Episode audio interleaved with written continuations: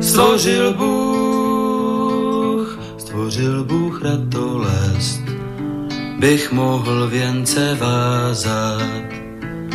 Děkuji, děkuji za bolest, jež učí mne se tázat. Děkuji, děkuji za nezdar, jenž naučí mne píly. Bych mohl, bych mohl přinést dar, byť nezbývalo síly. Děkuji, děkuji, děkuji. Děkuji, děkuji za slabost, jež pokoře mne učí. Pokoře, pokoře pro radost, pokoře bez područí. Děkuji, za slzy děkuji, ty naučí mne citu, živým již, živým již žalují a křičí po souci to děkuji, děkuji, děkuji.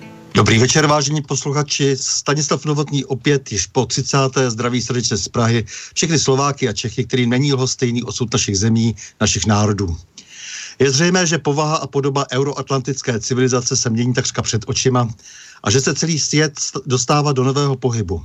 Je také zřejmé, že tento pohyb má a bude mít značný vliv na kvalitu života jednoho každého z nás a naše národní bytí uprostřed Evropy. O projevech těchto změn o jejich důsledcích, o jejich fatálnosti, či naopak o možných reakcích a řešeních, tedy o jejich plusech a mínusech si povídáme v pořadu na Prahu změn.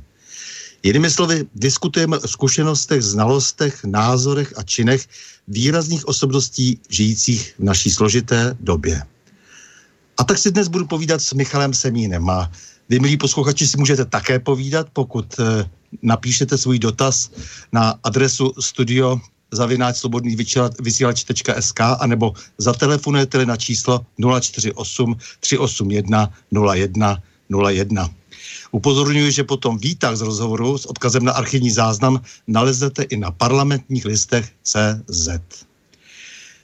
Michal Semín, dizident, zakladatel a dlouholetý ředitel občanského institutu, zakladatel společnosti domácí školy, ředitel institutu svatého Josefa, spoluzakladatel a lídr akce Dost. Dobrý večer, milý Michale. Dobrý večer, ahoj Stando, děkuji za pozvání. Rádo se stalo, já jsem velmi rád, že jsi e, takhle pohromadě s námi na Slobodné vysílači, protože ty teď nám e, povíš o sobě určitě mnohem víc. Ty si totiž e, už překročil sice Abrahamoviny, ale to, co jsi vykonal v životě, na to ti muselo být sto let snad. Je. No já děkuji za tohleto velkodušné představení, jak jsi tam vyjmenoval ty různý ty, ty, ty, ty, ty organizace, spolky a podobně. Popravdě řečeno, mám-li eh, k tomu ještě něco drobného dodat, možná to někoho zaujme, kdo ví, eh, tak eh, za těch teda 52 let se mi podařilo s jednou ženou splodit devět dětí, což já teda považuji, a snad nejen splodit, ale i nějak teda řádně vychovat, tak to, to považuji asi nakonec za, za mnohem důležitější, než, než to, v jakých funkcích nebo organizacích jsem se za tu dobu vyskytoval. To jsem si nechal, nechával na závěr, protože jo, já, já to samozřejmě vím a je to, je to něco, co vůbec nechápu, vůbec nevím, jak to děláš, jak si to všechno organizuješ. Eh, jeden, eh, mimochodem, co se týká teda té stálosti, tak jeden Ukrajinec mi eh, říkal, mám tři děti, dobře, to je celkem normální. Ehm, a dvě má dospělé a jedno malé. A, a samozřejmě všichni se vždycky na něho tak podívají, jestli nemá náhodou nějakou novou mladou ženu. A on, on taky jako vždycky vychutná eh, tu, tu, ten okamžik a pak říká s jednou ženou. No, no, no, no, no, ano, to znám. to důvěrně znám. Takže no. Vystudoval, ne, jsi, vystudoval jsi pedagogickou fakultu. Ty jsi chtěl být vždycky učitelem obor český jazyk pedagogika.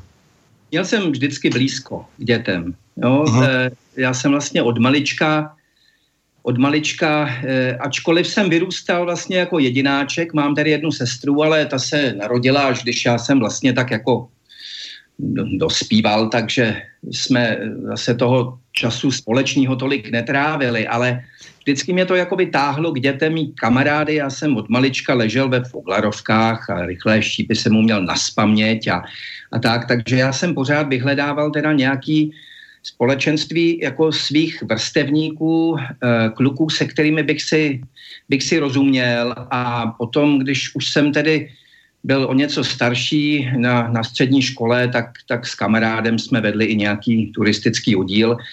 Um, a e, takže já jsem měl, jak říkám, a, a tábory letní a tak, takže e, ano, já jsem si přál e, být učitelem, zároveň jsem ale už tou dobou tušil, že to nebude tak jednoduché, protože to byla zároveň doba, kdy jsem se začal více zajímat o politiku Připomínám, jsou to teda 80. léta, takže zájem o politiku tehdy znamenal vystavovat se prostě určitým rizikům a no a je to taky doba mé konverze a tak podobně. Takže eh, po té, co jsem se jako začal více zapojovat do nějakého toho protirežimního dění, takže jsem pomalu s tou myšlenkou na to, že jednou budu učitelem, eh, se, se loučil. Ty jsi byl hnutí za občanskou svobodu, ačkoliv jsme se tehdy neznali, tak jsme byli vlastně ve stejném hnutí. A no. Potom si založil studentskou akci Demokratické iniciativy. A mě to zaujalo, jak tě mohli vlastně 13. listopadu 89 vylučovat ze studií, protože to byli málo uvědomělí soudruzi, protože řada těch soudruhů už věděla dopředu, protože si dohodovali vlastně ten převrat, eh, zvláště z těch vysokých pater eh, SSM, Eh, co se stane? A 13. listopadu tě vylučují. Takhle si vlastně mohli pokazit kariéru. No on ten, to, to kárné řízení, které vedlo k tomu vyloučení, ono, ono bylo velmi v podstatě komické. Jo? Ono během toho, během toho kárného řízení se vlastně i na chodbách fakulty konala nějaká taková protestní studentská, takový protestní happening, který pak byl policií vytlačen tedy mimo fakultu eh, pod okna. Takže já si eh, dodnes živě pamatuji, jak, jak rozklepaná eh, komise, která teda měla rozhodovat o mém vyloučení, poslouchá skrze tedy zavřená, ale ne úplně ne úplně jaksi, nebo skrze tedy okna, která byla zavřená, ale přesto to bylo slyšet Eh, to, to, to, to halekání a zpívání písní a tak dál, takže eh, ono to celé se už vlastně neslo v takové atmosféře, která, která uh, spíše než teda nějakou persekuci připomínala, jak říkám, happening. No. Uh, já jsem teda vyloučen byl, jestli mám správné informace, tak jsem vlastně posledním vyloučeným studentem Eh, v této republice, ale mm, to rozhodnutí, respektive ta, ta obsílka, která mi měla být doručena, už mi doručena nebyla. Já jsem vlastně to rozhodnutí o mém vyloučení četl až na stole děkana fakulty, poté, co jsme tedy jako stávkový výbor um, jak si um, pře, přebírali dění na fakultě. Já to říkám proto, protože já jsem někdy v říjnu byl na posledním eh, výslechu na STB a e, ten onen důstojník tehdy pravil, e, budete hotov jako vládní vojska v Itálii a bylo vidět, že už o to nudí, že v podstatě si už jenom chce odfajfkovat, že to vyřídil. Takže ano, spousta, ano. spousta lidí již věděla, co se stane a tady zřejmě se ještě informace nedorazily. Takže si potom stávkový výbor vedl na pedagogické fakultě a posléze si jako původně tedy vyloučený student se podílel na reformě fakulty v letech 90 až 1. E, ano, já jsem, já jsem tehdy považoval za, za správné se tedy, když už jsme tedy e, e, na té škole stávkovali, tak místo, abych se tedy vydal dělat politiku, tak, tak mi leželo na srdci to, co s tou fakultou bude, s tou, s tou další výukou. Musím říct, že že to byla jako dosti děsivá doba. Vlastně na ní nerad vzpomínám, protože jsem se dostal do situace, v kterých byli někteří agilní studenti v 50. letech, když vylučovali eh, vylučovali eh, eh, nebo komplikovali prostě při nejmenším profesní kariér, kariéru mnoha, mnoha učitelům, mnoha vyučujícím.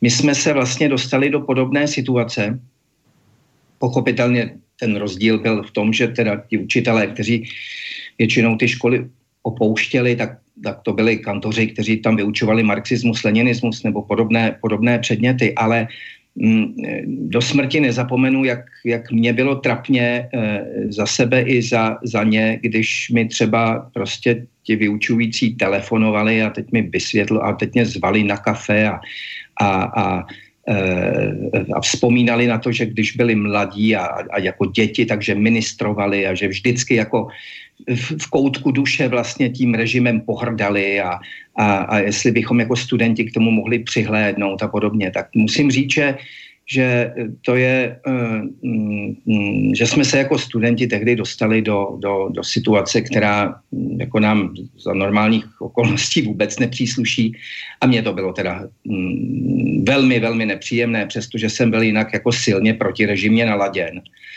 tak v této osobní ro, ro, rovině jo, eh, jsem, jsem, jsem, tyhle ty, jsem tu převratovou dobu jako mm, eh, nenesl úplně lehce. Já to naprosto rozumím, protože jsem zažil na ministerstvu vnitra podobné situace, kdy najednou na psacích stolech měli někteří vystřižené fotografie z Říma, z biskupy a, a tak dále. Nedávalo to vůbec žádný smysl a, a jako, já jsem se spíš vždycky musel nějak snažit, že se nedívám. tak. Ano, ano, ano. Spíš jsem navíc, se navíc no. popravdě řečeno, uh, Stando, um, někteří z těch učitelů, kteří teda um, opustili tu fakultu v tom 90. nebo 91. roce, se tam po pár letech zase stejně vrátili. Jasně, jo. v, některých, jo, ten... v některých případech to bylo dobře a v některých případech to ano, bylo zase špatně to a tak, dále. Je to, takhle je to složité. Jasně. Tak je, to, je to prostě každopádně složitější, přesně tak. Mm. Pak si založil občanský institut, to, je, to byl úplně, úplně tvůj nejzákladnější počin, bych řekl, v 90. letech.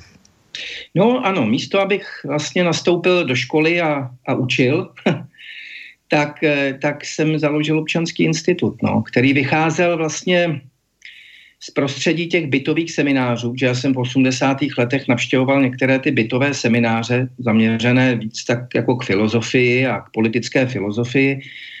No a eh, v okruhu těch lidí, tehdy taky disidentů, jako byl Daniel Kroupa, Pavel Bratinka, já už jako dopředu raději eh, předešlu, že vlastně to jsou jako os, osoby, s kterými později, jako po letech, eh, jsem se názorově jako výrazně rozešel. Jo. Ale tehdy jsme k sobě měli samozřejmě blízko, tak já byl hlavně velmi mladý, že jo, neskušený, těch um, znalostí jsem měl pomálu a všechno v té době, co vlastně bylo, eh, se odlišovalo od té režimní propagandy, tak bylo pro mě prostě osvěžením. Jo? Takže eh, tehdy ještě si udělat nějak jasno, myšlenkové jasno v mnoha otázkách, pro mě bylo, to bylo nad moje, nad moje síly tehdy. Jo? Ale takže to předí, v kterém jsem se pohyboval, bylo samozřejmě mnohem inspirativnější, než, než teda uh, byly uh, uh, ta školní škamna, teda pedagogické fakulty. Takže já jsem, já jsem se dost pohyboval v tomhletom prostředí a takže mm, po převratu um, mm, z iniciativy Pavla Bratinky vlastně vznikl občanský institut. On mě požádal, zda bych tedy se toho nějak ujal a, a, a celé to nějak vybudoval. Takže mm, jsem podnikl první vlastně spanilé jízdy Eh, do zahraničí, především do Spojených států, odkud se tedy rekrutovali sponzoři toho občanského institutu a tak, takže jsme se stali takovým vlastně prvním výsadkem um, té mm, americké mm, politiky vůči Evropě uh, v, tom, v tom novém Československu po převratovém. Jo? Takže k tomu asi nějak jsem přirozeně tíhnul možná ještě jakoby víc než k té kantořině, i když úplně jsem se té kantořiny nevzdal. Já jsem pak v 90. letech externě vlastně vyučoval filozofii na Porgu, na prvním soukromém gymnáziu v Lipni. Mm, možná, že řada posluchačů eh, ten, to gymnázium znají, protože mm, ředitelem svého času byl taky eh, Václav Klaus, mladší. My jsme se vlastně i s Václavem tam seznámili a spolu jsme tam učili. Takže takže já jsem se té kantořině chvíli věnoval, ale naprosto většinu mého času tehdy spolkl občanský institut a takže jsem se s plnou vervou pustil do propagace vlastně eh, amerikanismu v tom, v tom českém prostředí. No. Nebo československém, protože my jsme tehdy dělali různé konference taky na Slovensku a nakonec Michael Novak, Novak že jo, který byl eh, jedním z takových hlavních eh, podporovatelů občanského institutu, on je původem Slovák, takže my jsme taky řadu těch jeho přednášek tehdy pořádali v Bratislavě a na jiných místech Slovenska. Jeho slavné teorie o demokratickém kapitalismu. Tak, tak, tak, přesně tak, ano, ano. Takže...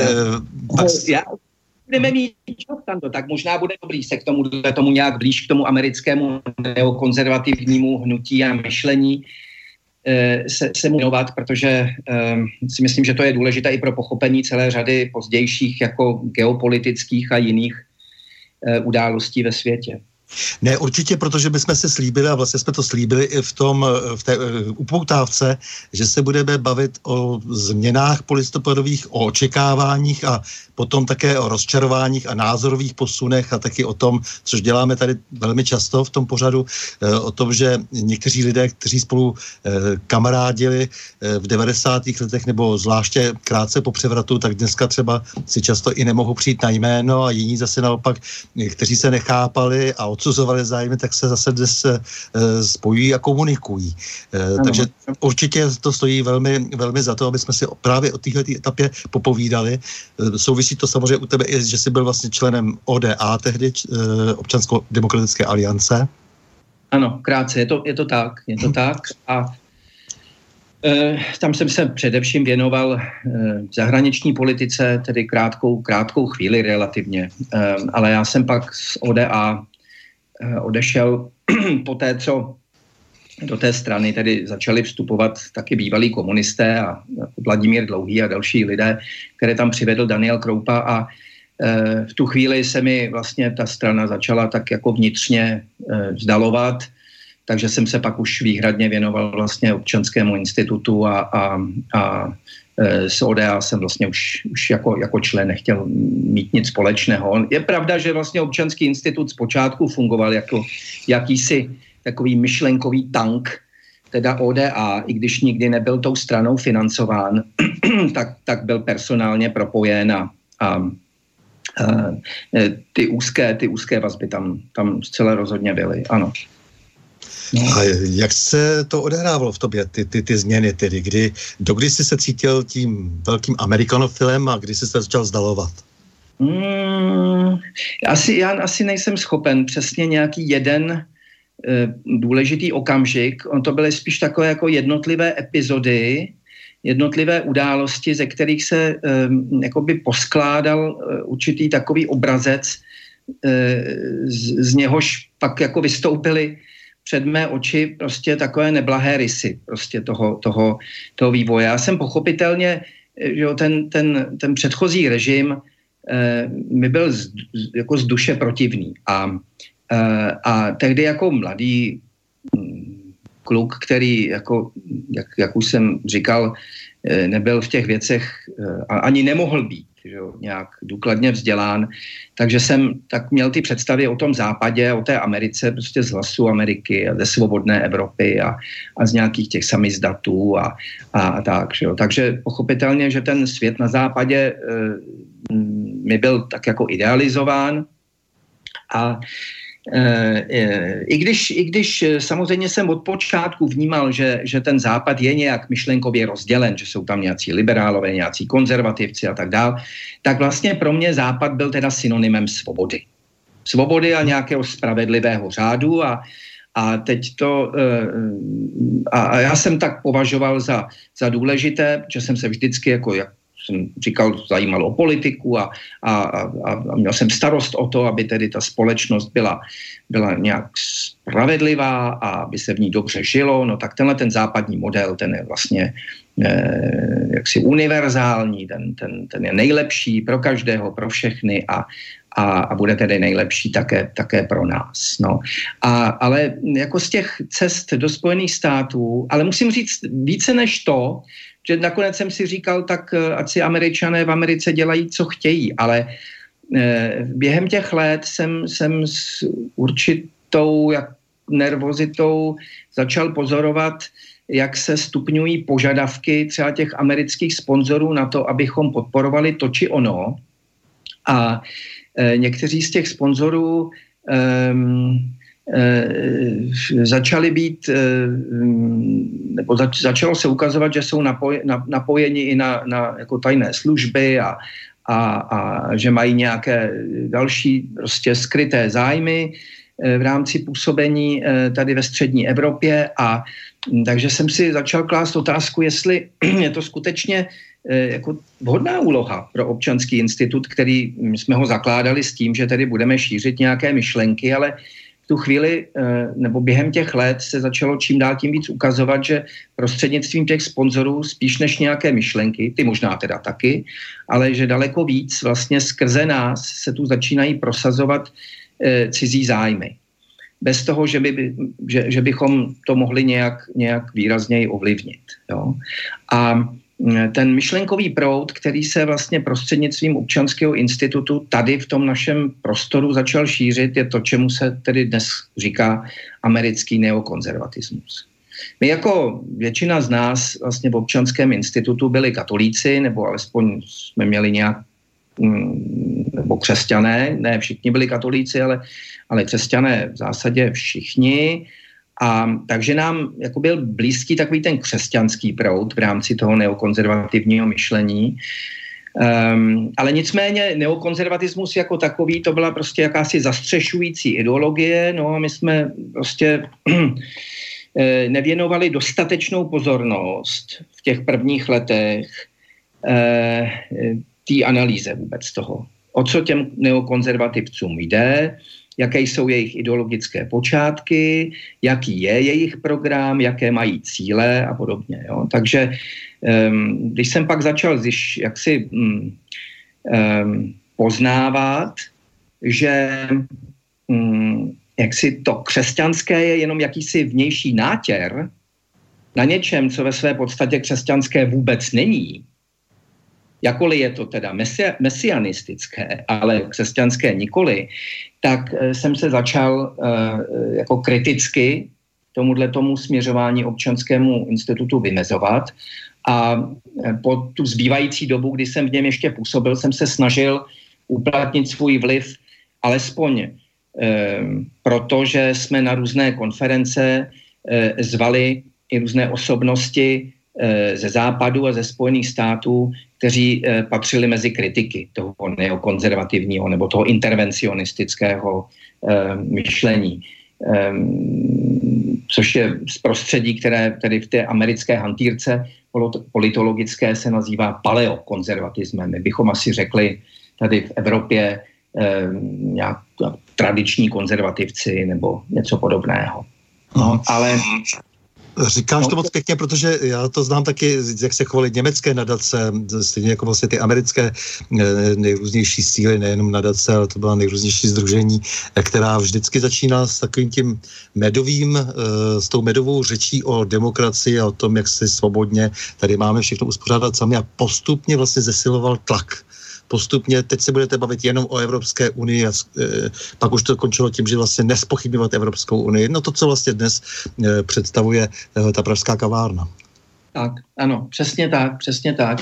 Já jestli tady mohu něco ocitovat, my jsme, když jsme pořádali právě takové ty ty konference, ideové konference právě o tom neokonzervatismu, tak jsem si k tomu leco tehdy studoval a co si tedy pamatuji, je, je, že jsem se teda jako opravdu zarazil a to možná, že to byl jeden z takových počátečních impulzů k tomu, abych se blíže seznámil s touhletou filozofií, eh, která vlastně v té zahraniční politice Spojených států je dominantní vlastně do dnešních dnů. Protože i ta eh, Trumpova politika eh, je do značné míry těmi neokonzervativci dnes ovlivňována. Tak byl výrok jednoho takového mm,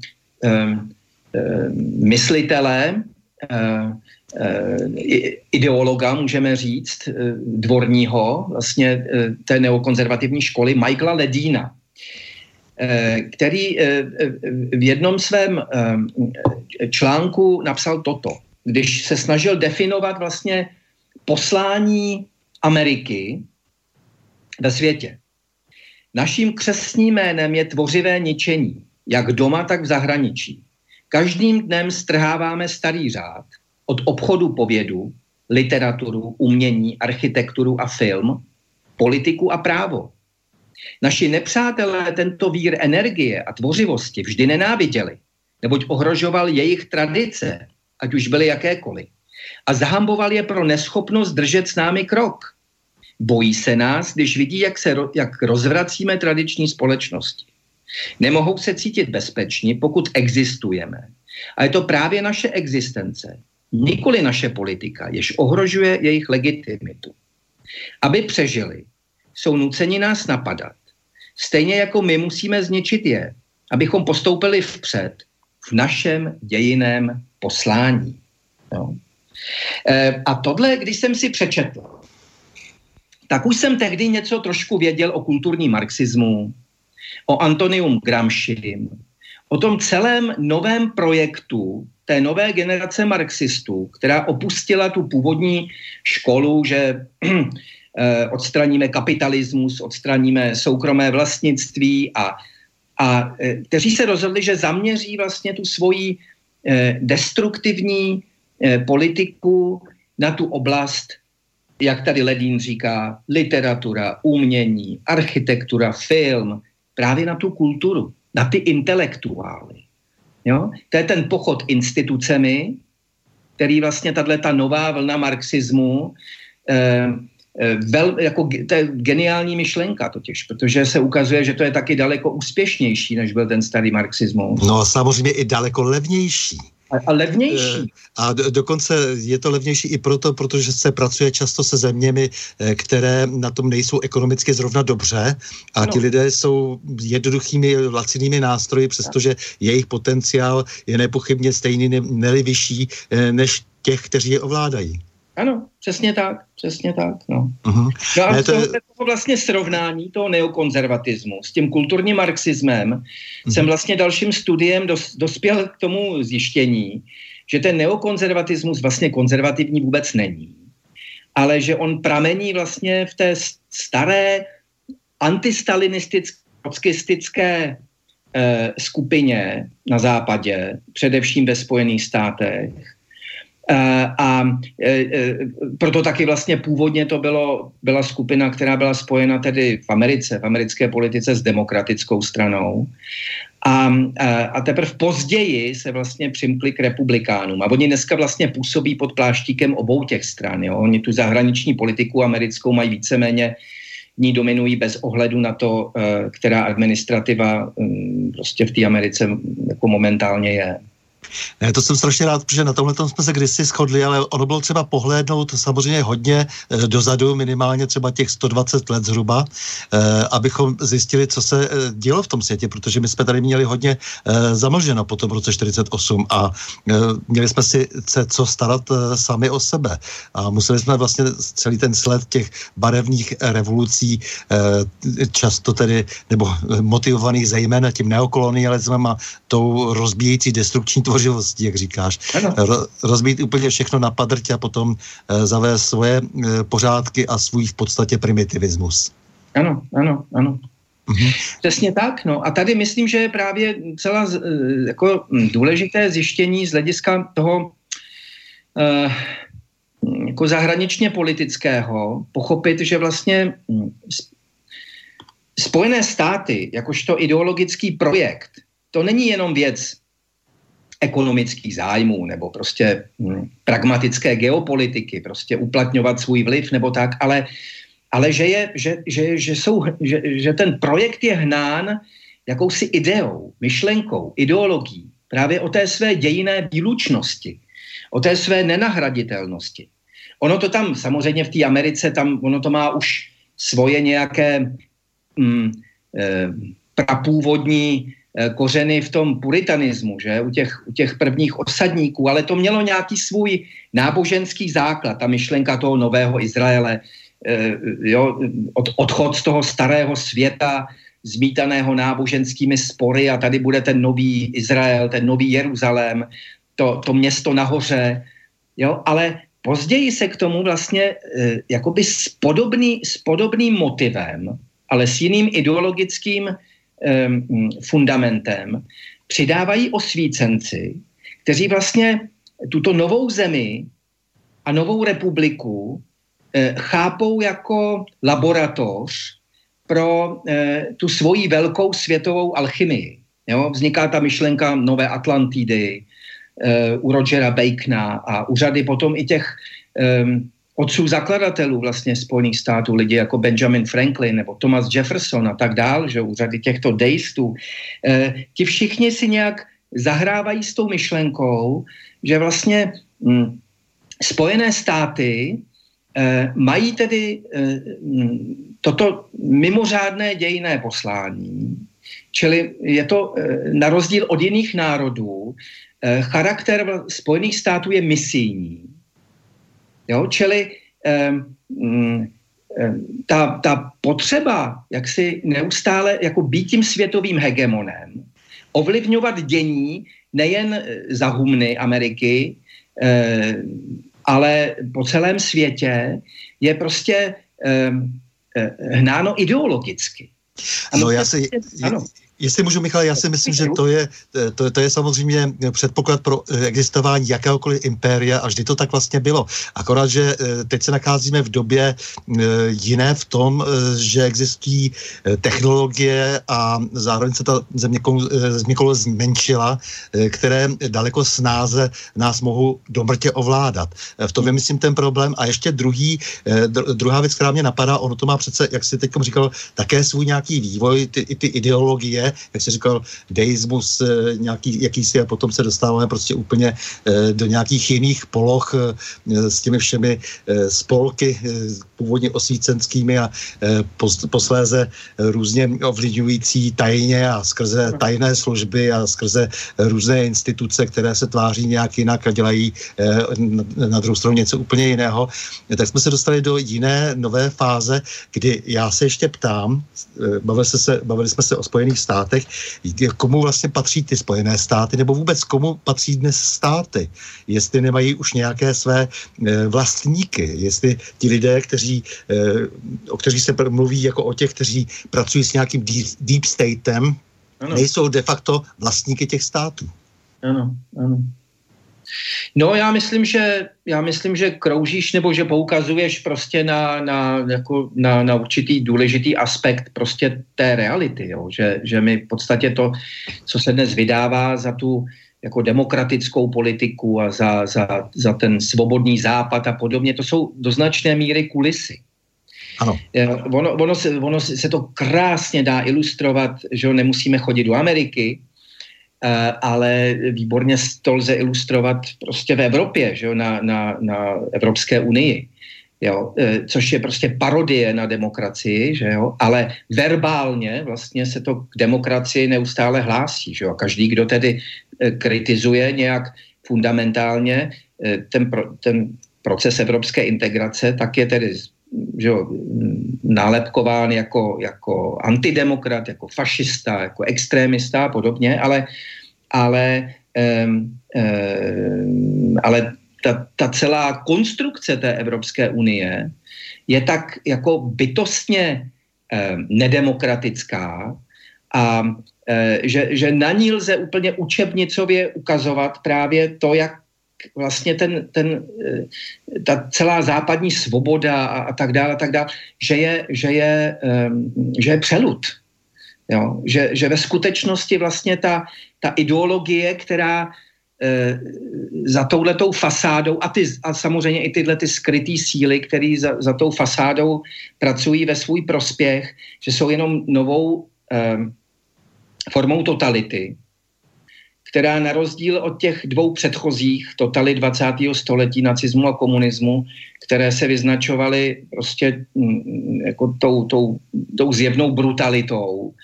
A, a e, tak e, tato totalita e, je daleko sofistikovanější, působí prostě jemněji, jo, je to taká jakási měkká forma totality, ale ale nicméně totality. To znamená, je to prostě ideologie, která chce člověka celého. Že jo? Nejen ten veřejný prostor okupovat, ale eh, zasahovat i do toho, do toho osobního, intimního života. No právě, takže e, myslím, že se dostáváme ještě dál, že jakási globální moc se snaží, a někde se to velmi dobře zdařilo, zdá se, že v té naší civilizaci právě poměrně, poměrně už dokonale zmocnit samotných států a všech jejich instrumentů. A je otázka, dokdy si to nechá líbit zbytek světa. No, je to tak.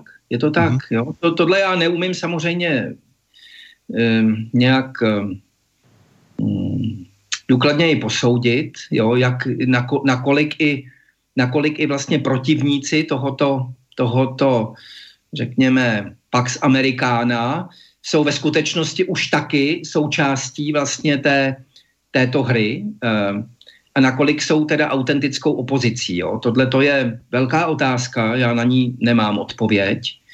E, když sledujeme, jak někteří globalisté se přesouvají ze Spojených států do Číny třeba, že jo. jo je ta Čína teda skutečnou nějakou alternativou e, e, k, ke Spojeným státům, pokud jde o teda nějakou rovnováhu moci nebo skutečnou nějakou Mm, vlivovou nebo myšlenkovou opozici teda vůči tomu, tomu um, globálnímu řádu, tak jak ho máme uh, tradičně spojovaný tedy s, s, se spojenými státy. To jsou všechno podle mě jako otevřené otázky. Uh, já nevím, jestli ty máš na ně nějaké jako um, jednoznačné odpovědi. Zda, ta role Ruska se mi zdá tedy jako autentická, tedy, jo, že, že i když i když je tam ta pátá kolona a, a e, jsou tam silně teda zastoupeny i ty zájmy, tedy ty, ty, ty transatlantické nebo jo, ty, které, které e, patří tedy do tohohle toho mm, rajonu e, e, z toho amerického hegemona, ale, ale do značné míry se mi zdá, že prostě Rusko představuje určitou, určitou protiváhu. Ostatně nakonec i v tom, že tady vidíme, to je pozoruhodný, jak se to opravdu přepólovalo, že e, zatímco to bylo právě to Rusko v rámci Sovětského svazu, že jo, které se vyznačovalo po značnou část 20. století právě tím politickým mesianismem a tím svým misijním zápalem, jako by v šíření té, té ideologie své vlastní, že jo, tak tak eh, dnes je to přesně naopak. Že jo? To Rusko je v mnoha ohledech velmi pragmatické, vrací se ke svým kořenům, volá po obnově národa, jaké, jak, jakéhosi eh, eh, jo, jak, suverenity oproti tomu globalismu a tak. Jo. Čili to se mi zdá, že je skutečně jako autentická, autentická hm, podoba, tvář současného Ruska. Já si myslím, že tam, kde nejsou rozbité původní kultury a tam, že, kde je možno počítat ještě s určitým národním státem, tak eh, jakmile ucítí ty lidé, kteří jsou um, u nějaké reálné moci, teď se nebavím jenom o viditelných politicích, uh, bavím se třeba o bankovních systémech, o lidech, nějakých ekonomických lídrech a, tak, a tak dále, uh, tak uh, samozřejmě tam potom je ta síla, která může sehrát tu rozumnou opozici a já jsem teď přesvědčen, že protože musíme také dávat uh, ostatním uh, kteří jsou na naší straně, musíme dávat nějakou naději. Jsem přesvědčen, že žijeme eh, velmi logicky ve světě už multipolárním a nejenom to, v mnoha ohledech se zdá, že třeba ekonomicky posílená Čína už zaujala první místo, nevíme, co do budoucna udělá Indie, která se může jevit světovou ekonomickou dvojkou, eh, jakýsi styl pro, pro ten nul, nový multipolární svět umí dnes vytvářet právě to Rusko, které, eh, které se nějakým způsobem eh,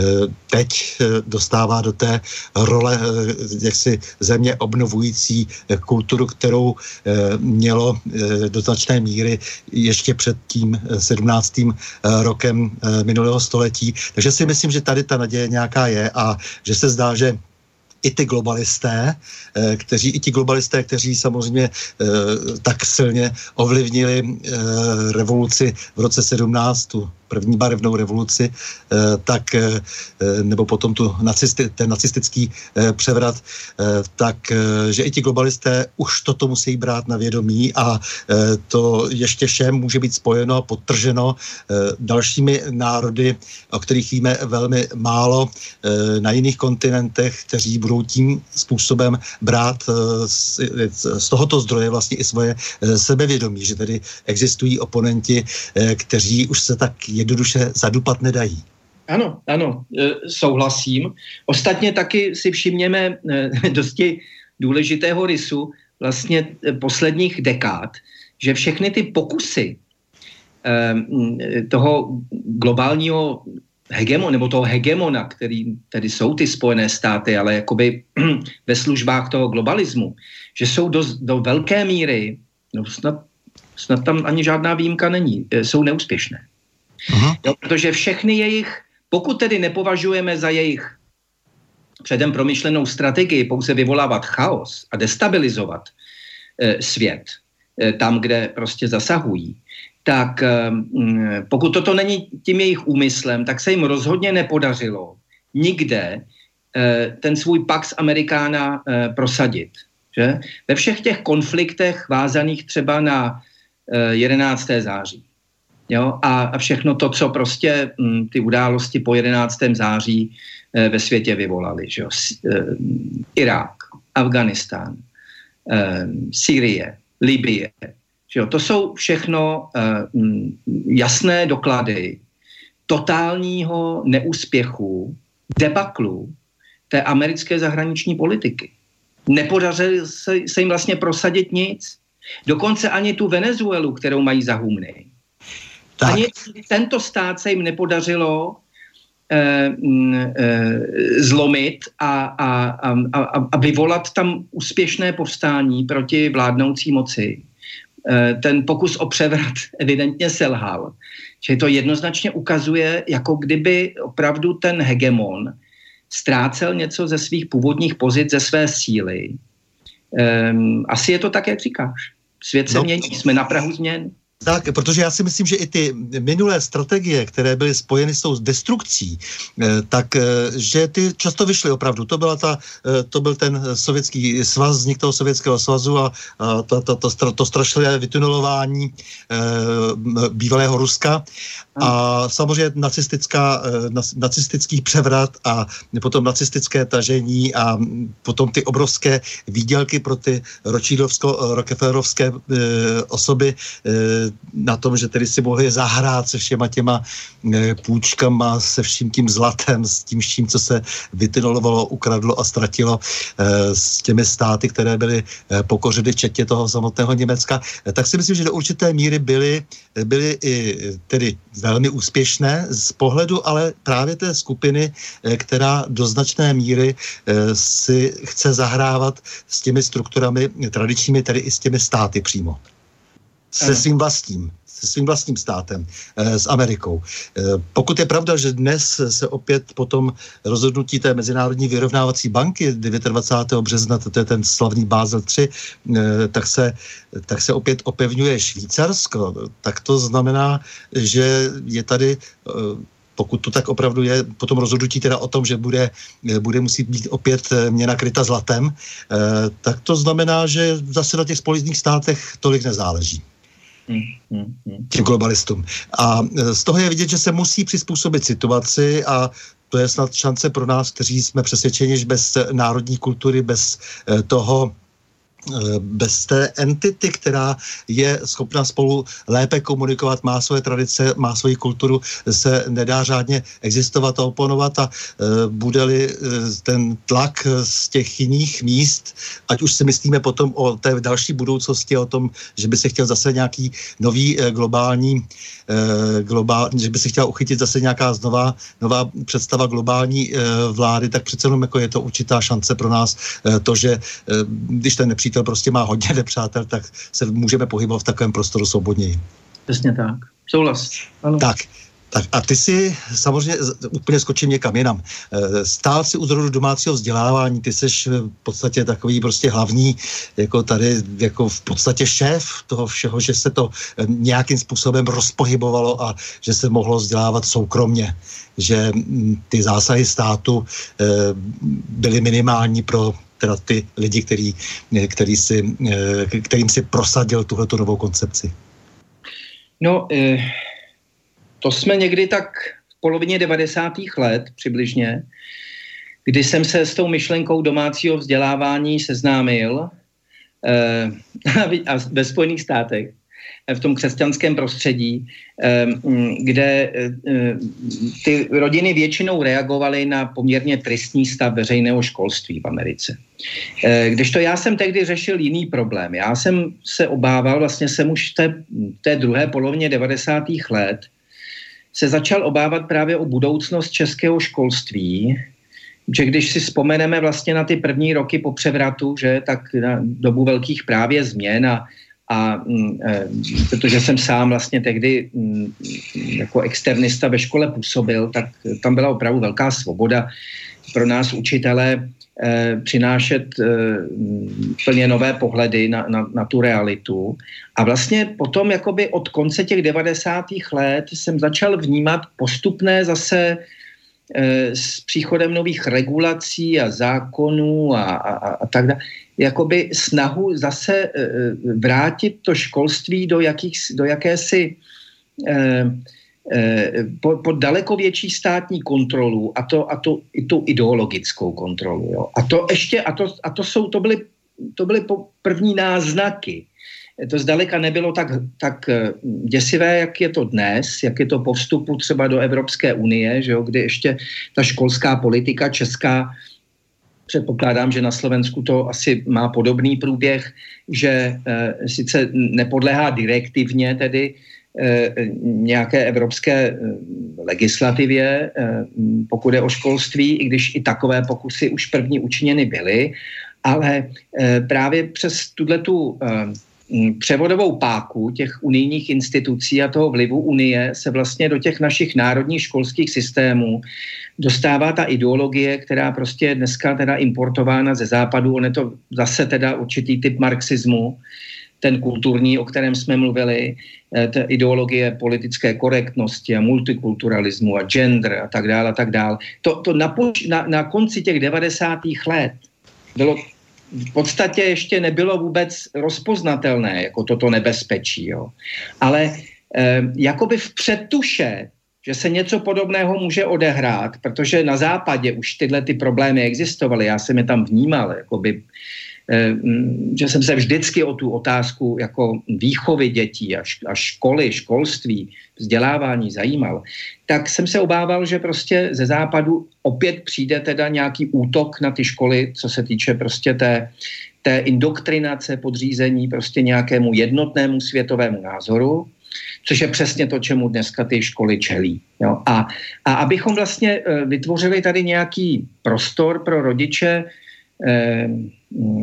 kteří se nechtějí vlastně potýkat s tou školou eh, eh, na této jako ideové úrovni, tak jsme se vlastně pokoušeli prosadit eh, tu, tu, tu možnost vzdělávat svoje děti své pomocí.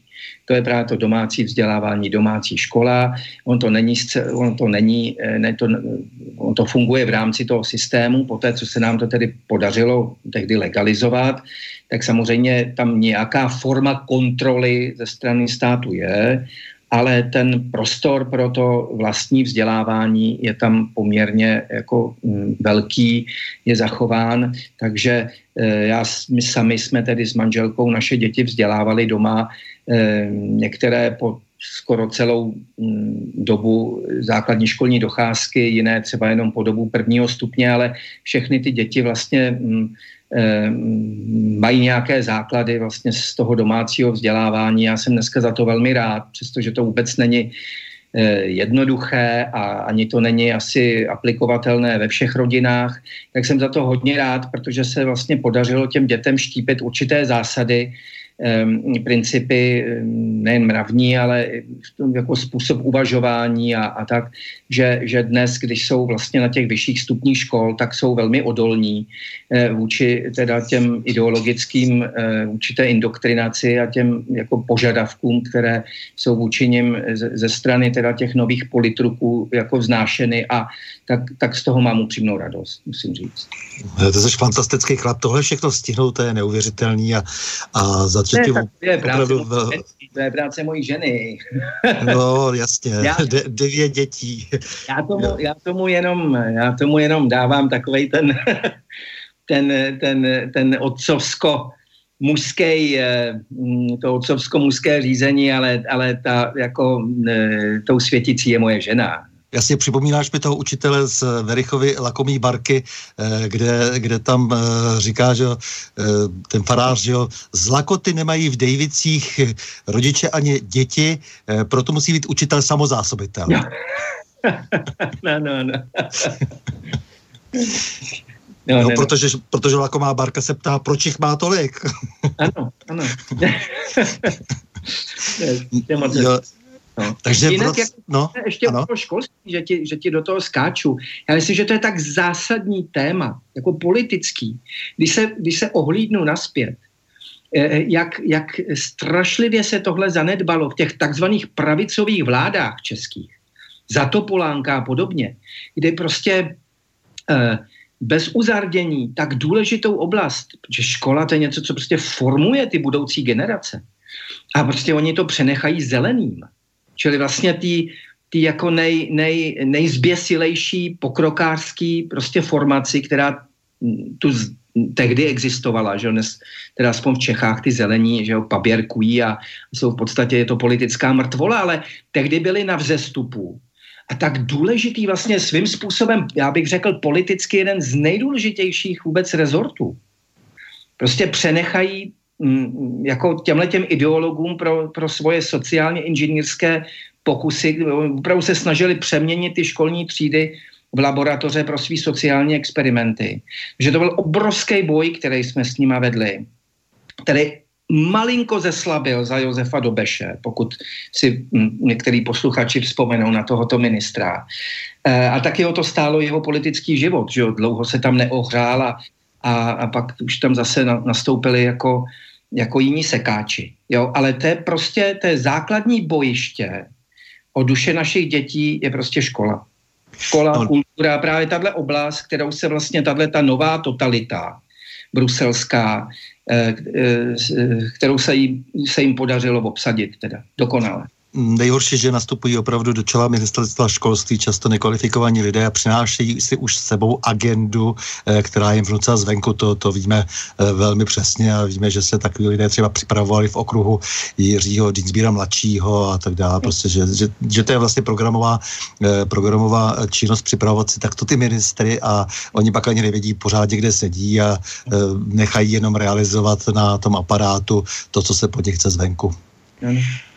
Tak eh, ty jsi založil jakousi společnost a začal si vydávat časopis Tédeum. Mm. To je strašně důležitá věc, protože ty si vytvořil jakousi církevní opozici. No, se, tak, dá se to tak říct skoro? no, tak eh, eh, je to, je to tak, není to úplně samozřejmě přesný, protože já se necítím v opozici k církvi. Protože já si naopak jako považuji za velice loajálního člena katolické církve. Já, já vím, ale samozřejmě vůči církevní hierarchii, ano, části církevní hierarchie. Myšlenkovému proudu, uh-huh. který vlastně uh, se v té církvi dominuje v posledních desetiletích. A vlastně to, o čem my si tady povídáme v té světské oblasti, má vlastně svoji jako sestřičku v té duchovní oblasti. My tady můžeme totiž sledovat vlastně v v těch, v těch posledních desetiletích určitý souběžný proces.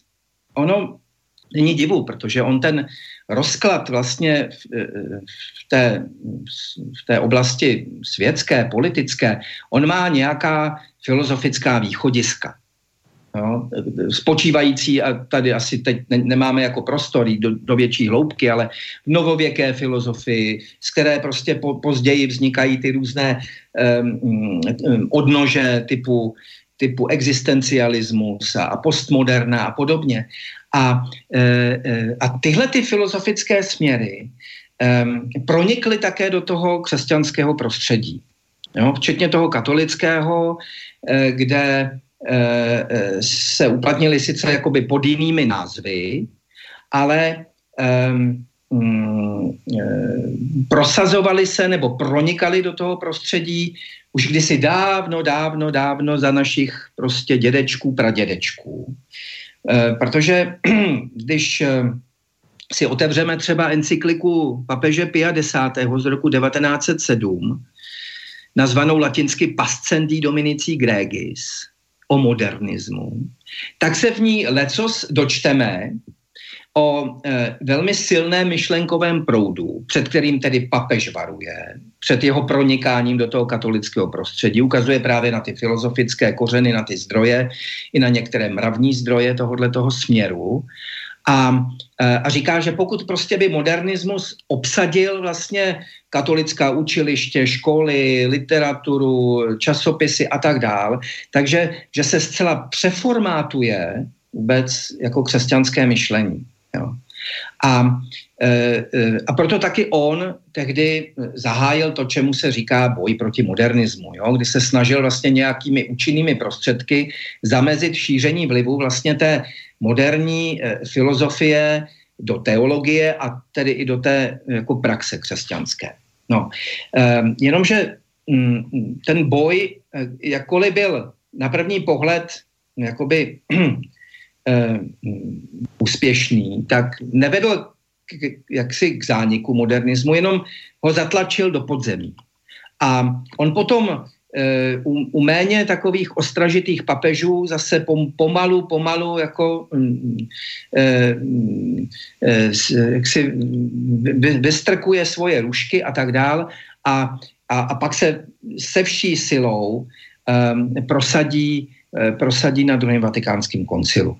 No a to je, to je zásadní jako hluboký obrat, který já samozřejmě, já jsem konvertita, jo, já v těch 80. letech, kdy jsem se tak um, začal nějak uh, angažovat v tom protirežimním uh, hnutí, tak já jsem v té době vlastně taky se stal jako katolíkem, nebo teda já jsem byl pokřtěný jako dítě, ale nebyl jsem křesťansky vychováván ale, eh, eh, ale v těch 80. letech eh, jsem tedy nějak začal žít křesťansky a, a obrátil jsem se k Bohu, ale chyběla mi jakákoliv nějaké jako systematické náboženské vzdělání, že jo? katecheze nulová,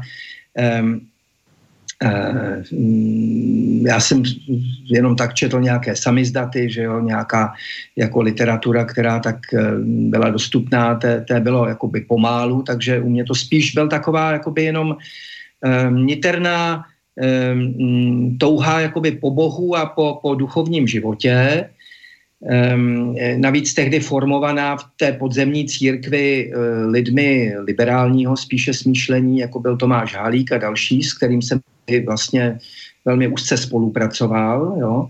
E, to možná taky stojí jakoby za zmínku, jo. E, čistě jenom proto, ne abych se chlubil, ale jenom proto, abych, abych na svém životě ukázal prostě tu, mm, že, že když se dneska vůči něčemu vymezuji, tak, e, tak je to vůči něčemu, e, čím jsem sám kdysi byl. Jo. Ne, to je strašně poctivý to, co říkáš, to je, to je úžasný, no, jasně, no, jasně. Že prostě je to prostředí, který jsem poznal, kterým jsem prošel, s kterým jsem se identifikoval, ale protože mm, snad to nebude znít nějak jako hm, pateticky nebo tupě, ale já jsem jako od malička nebo od mládí byl hrozně přitahovaný myšlenkou pravdy, jako hodnoty pravdy v lidském životě. A co to, co to jakoby znamená pro ten život, jak vlastně žít dobrý život. Jo, takže um, snad i proto jsem za svého života dokázal změnit svoje názory na určité věci, protože když jsem uh, tu realitu začal vidět jako z jiného úhlu a vlastně jsem um, došel jako k závěru, že to, jak jsem tu věc viděl dřív, že vlastně um, nejen, že to nebyl nějaký jenom um, vedlejší, neúplný pohled, ale že jsem se mýlil, jo, tak tak, mm, tak jsem se snažil podle toho prostě jednat, jo? což samozřejmě někdy teda vyvolávalo určitý konflikty, že jo? protože když e, se pohybujete v nějakém prostředí a to prostředí je vám sympatický a vy jste sympatický tomu prostředí nebo lidem z toho prostředí a teď najednou začnete prostě to prostředí nějak myšlenkově problematizovat, začnete tam vnášet nějaký disentní jako myšlenky, tak v tu ránu i ten nejsvobodnější prostor, který se ohání dialogem, palcem na tepu doby a otevřeností a stavíme mosty a v Turánu prostě, jo, je to všechno úplně naopak, jo. A, a, a setkáte se s naprosto bigotní reakcí a nesnášenlivou a, a, a, ne, a, a naprostá absence kritického myšlení, že jo, sebekritiky a tak dále, a tak dále, a tak dále. Jo. Čili ono to s tím prostě je, je jakoby nějak spojeno. Jo. Ale takže já jsem se potom po převratu vlastně musel nějak s touhle situací vyrovnat, protože jsem při těch cestách na západ začal poznávat nejen tu politickou realitu, kterou jsem měl zkreslenou prostě poslechem těch rozhlasových pořadů a, a tak dále, ale já jsem najednou začal vnímat jinak i tu, i tu realitu náboženskou, duchovní, církevní. Jo. Najednou jsem prostě si začal uvědomovat, že eh, to, co já hledám jako kotvu, jako určitou stabilitu pro svůj vlastní život, vlastně žádnou kotvou není, že co, co spovědník, to jiná morálka,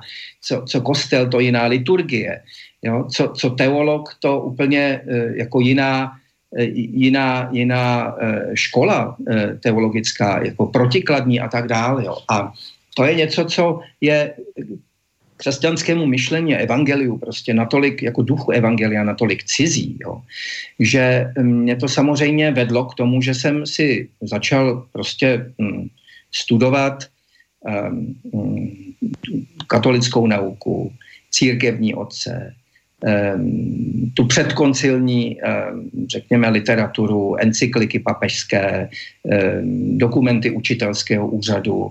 No a teď jsem s tím začal otravovat teda to svoje modernisticky smýšlení prostředí, v kterém jsem se pohyboval, že jo, a, a, a, a, a tam, tam to nebylo prostě mm, jako zrovna kvitováno, že jo. Tak to mě samozřejmě vedlo k dalšímu, k dalšímu studiu a tak jsem vlastně dospěl e, jako k závěru, že um, také v církvi se co si e, zásadního prostě odehrálo. A ten, a ten zápas o duši, který se odehrává v té světské rovině, se odehrává i v té duchovní.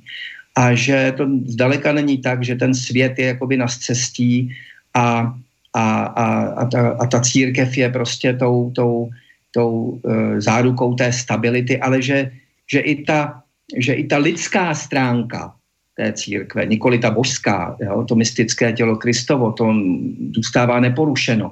Ale v té lidské rovině e, jsme svědky vlastně e, stejně hluboké krize, jako, jako v té světské oblasti.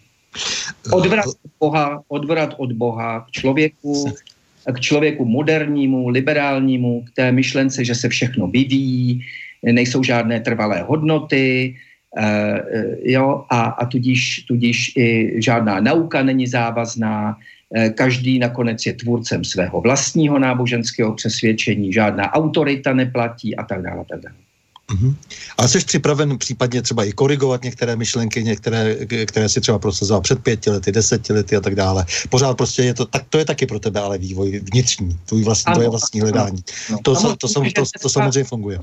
Ano, ano, je to tak, platí to, ano. Jo, protože samozřejmě konvertiti mají vždycky taky snahu, jak si řešit věci často radikálně, ať tak, či, tak že jo, jasně se postavit sebe na nějakou neústupnou pozici, a, e, což se může ukázat, že někdy tak je e, hmm. problematické.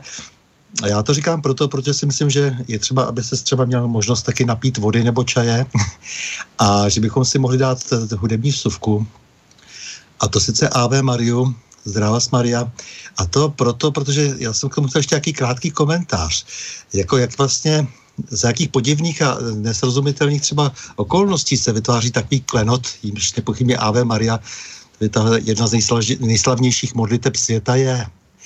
E, protože ta je zmiňována v 11. století a to je vlastně prostá citace citace eh, novozákonní, to znamená eh, pozdrav Archanděla Gabriela a požehnání svaté Alžběty a pak až eh, v 15. století se objevuje text, který ale najdeme u Savonaroli, u onoho slavného Savonaroli, kde už je teda ta přímluva za odpuštění hříchů. Tak Savonarolu máme samozřejmě spojený, spojeného s jeho fanatickými kázáními, která na druhou stranu při jeho působení Připravila taky nejméně stovky lidí o život. On sám ale se potom postavil e, proti papeži a ten zase e, učinil všechno pro to, aby e, on byl zase popraven.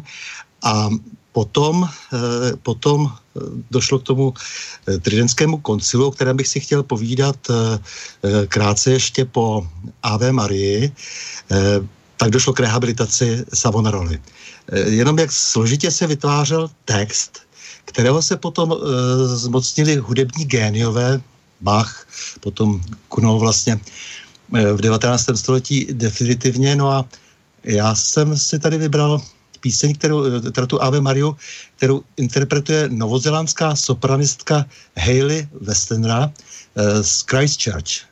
Eh, to znamená z toho města, kde došlo k onomu podezřelému útoku na mešitu a e, skoro z toho čouhá to, to, to, to zlo e, globalistické obludné politiky jako sláma z bod a, a najednou právě tam odsud se ozývá ten andělský hlas e, téhle dámy. Takže poprosím Borise.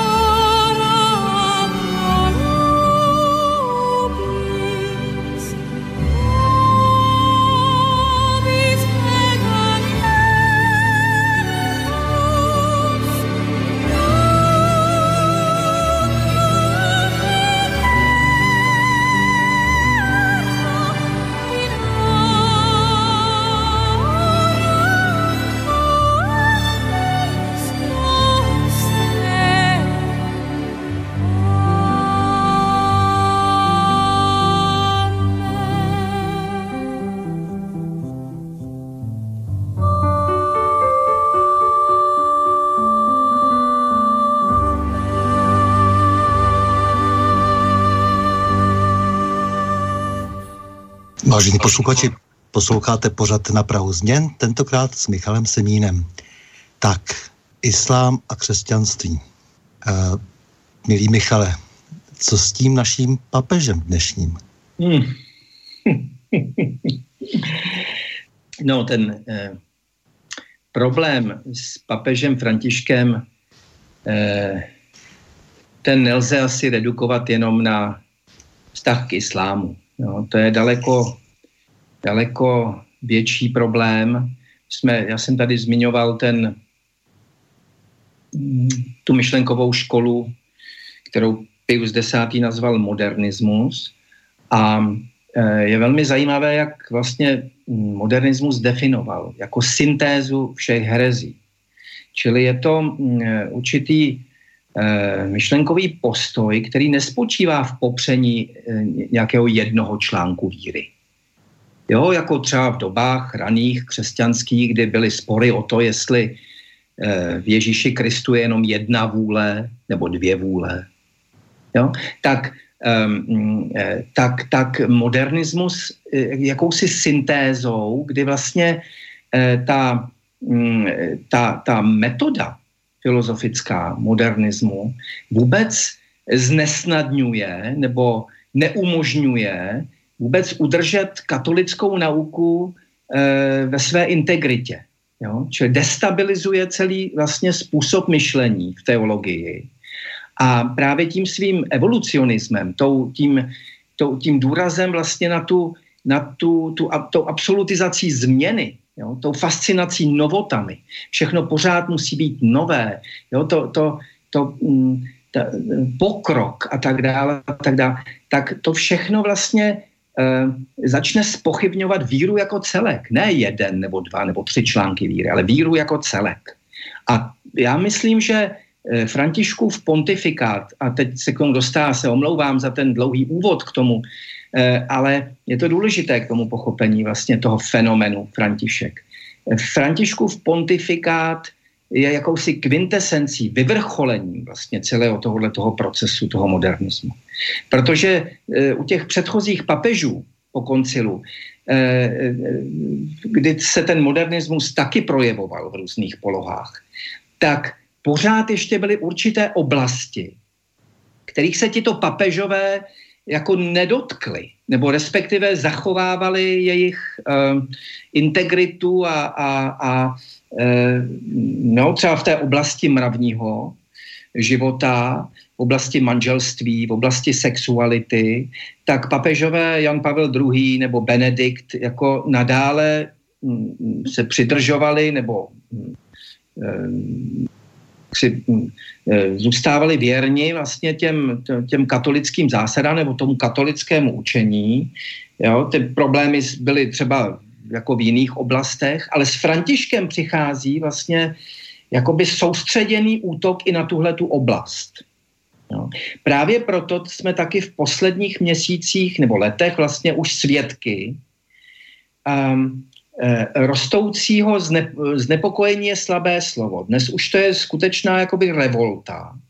Je to otevřený protest o velikého počtu církvy věrných, teologů, kněží, učenců, kteří uh, jdou tak daleko, Někteří z nich, jako v poslední době třeba arcibiskup Vigano, eh, který vyzval vlastně Františka k tomu, aby se vzdal papežského úřadu, aby přestal církvi škodit. Jo, tak mnozí jiní vlastně se nyní obracejí třeba na, na, na, na biskupy, kteří s nimi sdílí vlastně tuhle tu starost a vidí ten problém, do kterého vlastně se církev dostala františkovým působením a apelují na ně, aby tu věc začali nějakým způsobem řešit. Jak, to je věc sporu a věc jako značně nejistá, protože v katolické církvi platí, že prostě mm, mm, papež nemá soudce, že? Jo, čili jak to jakoby prakticky řešit, to je, to je, to je, to je velmi jako ošemetná věc, na to neexistuje jednoznačná odpověď.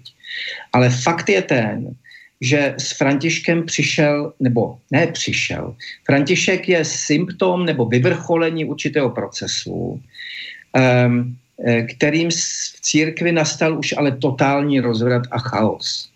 Jo. Eh, je, je kolem toho plno velmi zajímavé literatury, knih a tak dále, a tak dále.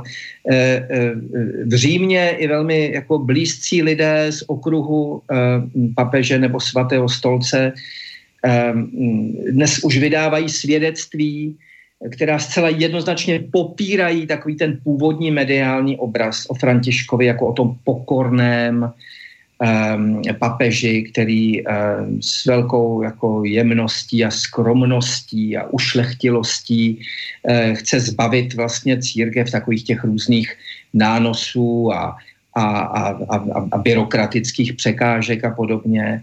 A e, ukazují ho daleko více jako, jako ve své podstatě diktátora, který se vůbec neřídí vůbec žádnými pravidly, staví se nad všechny ostatní své předchůdce na Petrově stolci, staví se nad tradici, staví se nad písmo.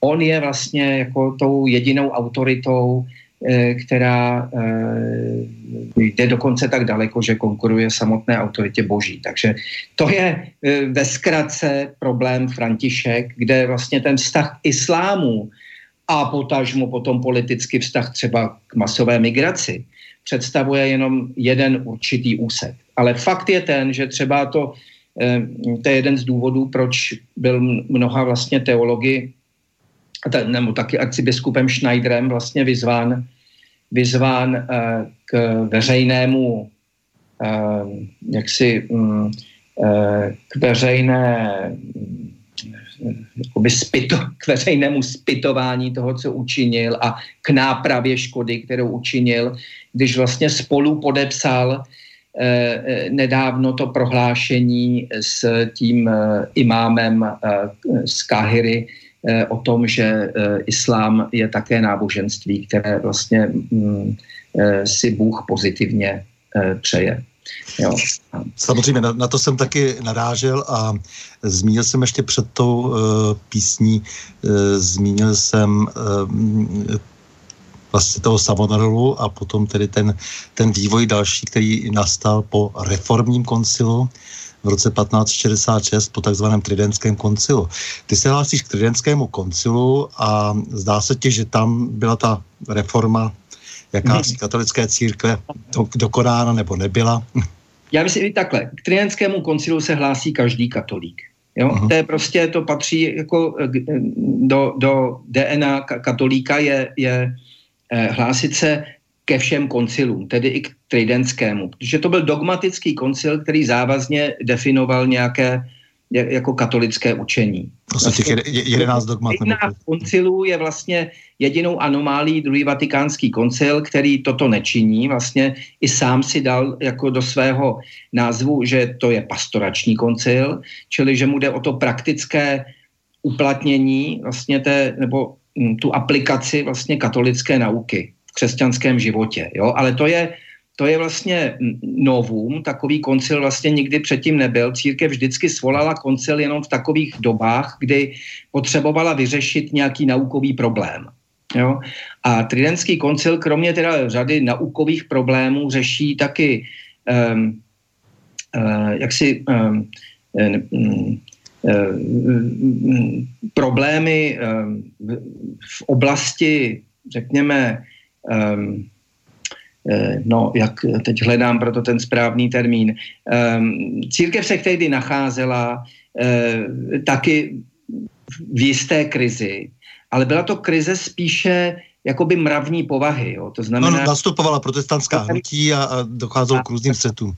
tak, jo. A, a tehdejší klérus prostě žil velmi často marnivým životem, jo, takže spíš to byly prostě poklesky tohoto typu, jo, a chyběl tam jasný prostě řád, Eh, Tridentský koncil vnáší do toho určitý řád, zavádí prostě eh, nějaké povinnosti pro klérus a, a, a nějakou systemati, systematické vzdělávání toho kléru a podobně. Jo. Čili um, řeší nějaké um, problémy v církvi na úrovni pořádku, můžeme říct. Jo. Ale um, neřešil problémy v církvi naukové povahy. On je řeší e, směrem ven, protože vlastně reaguje na nastupující protestantismus. Takže na Lutera a problém s naukou o ospravedlnění a s naukou o mešní oběti a tak dál. To znamená, precizuje katolickou nauku, um, tváří v tvář vlastně těmhletěm novým naukám uh, Luterovým, ale jakoby v tom katolickém prostředí Eh, se těmhle těm naukám jakoby nedaří. Jo. Eh, kdežto ta dnešní situace eh, je oproti vlastně těm předchozím krizím v církvi odlišná tím, že jakkoliv dříve byli papežové, že jo, nemravní a měli prostě svoje levobočky různí a simonie a, a, a, a, a dopouštěli se prostě různých eh, otřesných mravních, mravních eh, prostopášností a podobně. Ale vědělo se to, že se to nemá, když se na to přišlo. se to nemá a hlavně to nezasahovalo, jednak ten svět nebyl propojen technologiemi, takže ono se to ani nevědělo, nějaký katolík prostě v Portugalsku nevěděl, co se děje, jakoby v Římě, že jo. Ale hlavně ono to nedo, nezasahovalo to do toho každodenního života prostě těch katolíků. Nauka zůstávala stejná, Jo? E, liturgie e, mešní zůstávala prostě stejná. Ať se dělo v Římě cokoliv, ať tam byl papežem kdokoliv, tak to ne, ne, nemělo bezprostřední vliv na, na životy věřících. A v tom ta dnešní situace je jiná, protože ta revoluce, která původně um, vznikala mimo tu církev, tak dneska vlastně ona je usazená v té církvi a jde z hora. Čili to je vlastně poprvé, co se jakoby církev musí bránit naukově eh, proti eh, své nejvyšší vlastně církevní autoritě, pro, proti, proti papežovi. Eh, je snad jediný hm, příměr a ještě ne tak úplně jako hm, přesný v dějinách a to je krize církve v pátém století v době arianismu, kdy tehdejší papež Honorius hm, přece jenom podlehl um, určitému nátlaku ze strany tehdejší moci a, a, a, a, podepsal prostě určité prohlášení, které mohlo být interpretováno jako, jako, jako při nejmenším semi poloarianistické nebo tak. Jo. Ale tam se jednalo o jeden dílčí, jakoliv závažný prostě naukový problém. Jo. A, a historici církve vlastně o tom traktují dodnes. Jo. Když to dnes jsme v úplně nové situaci, kdy opravdu eh, je hm, ta katolická nauka hm, relativizována jako celek a, a, a hm, osoba, která vlastně dnes stojí v čele vlastně tohodle, tohodle toho procesu, je, je prostě hm, Bergoglio, papež František. Mhm. Já jenom bych to tady eh, doplnil malou technickou poznámkou, když jsme u těch technologií.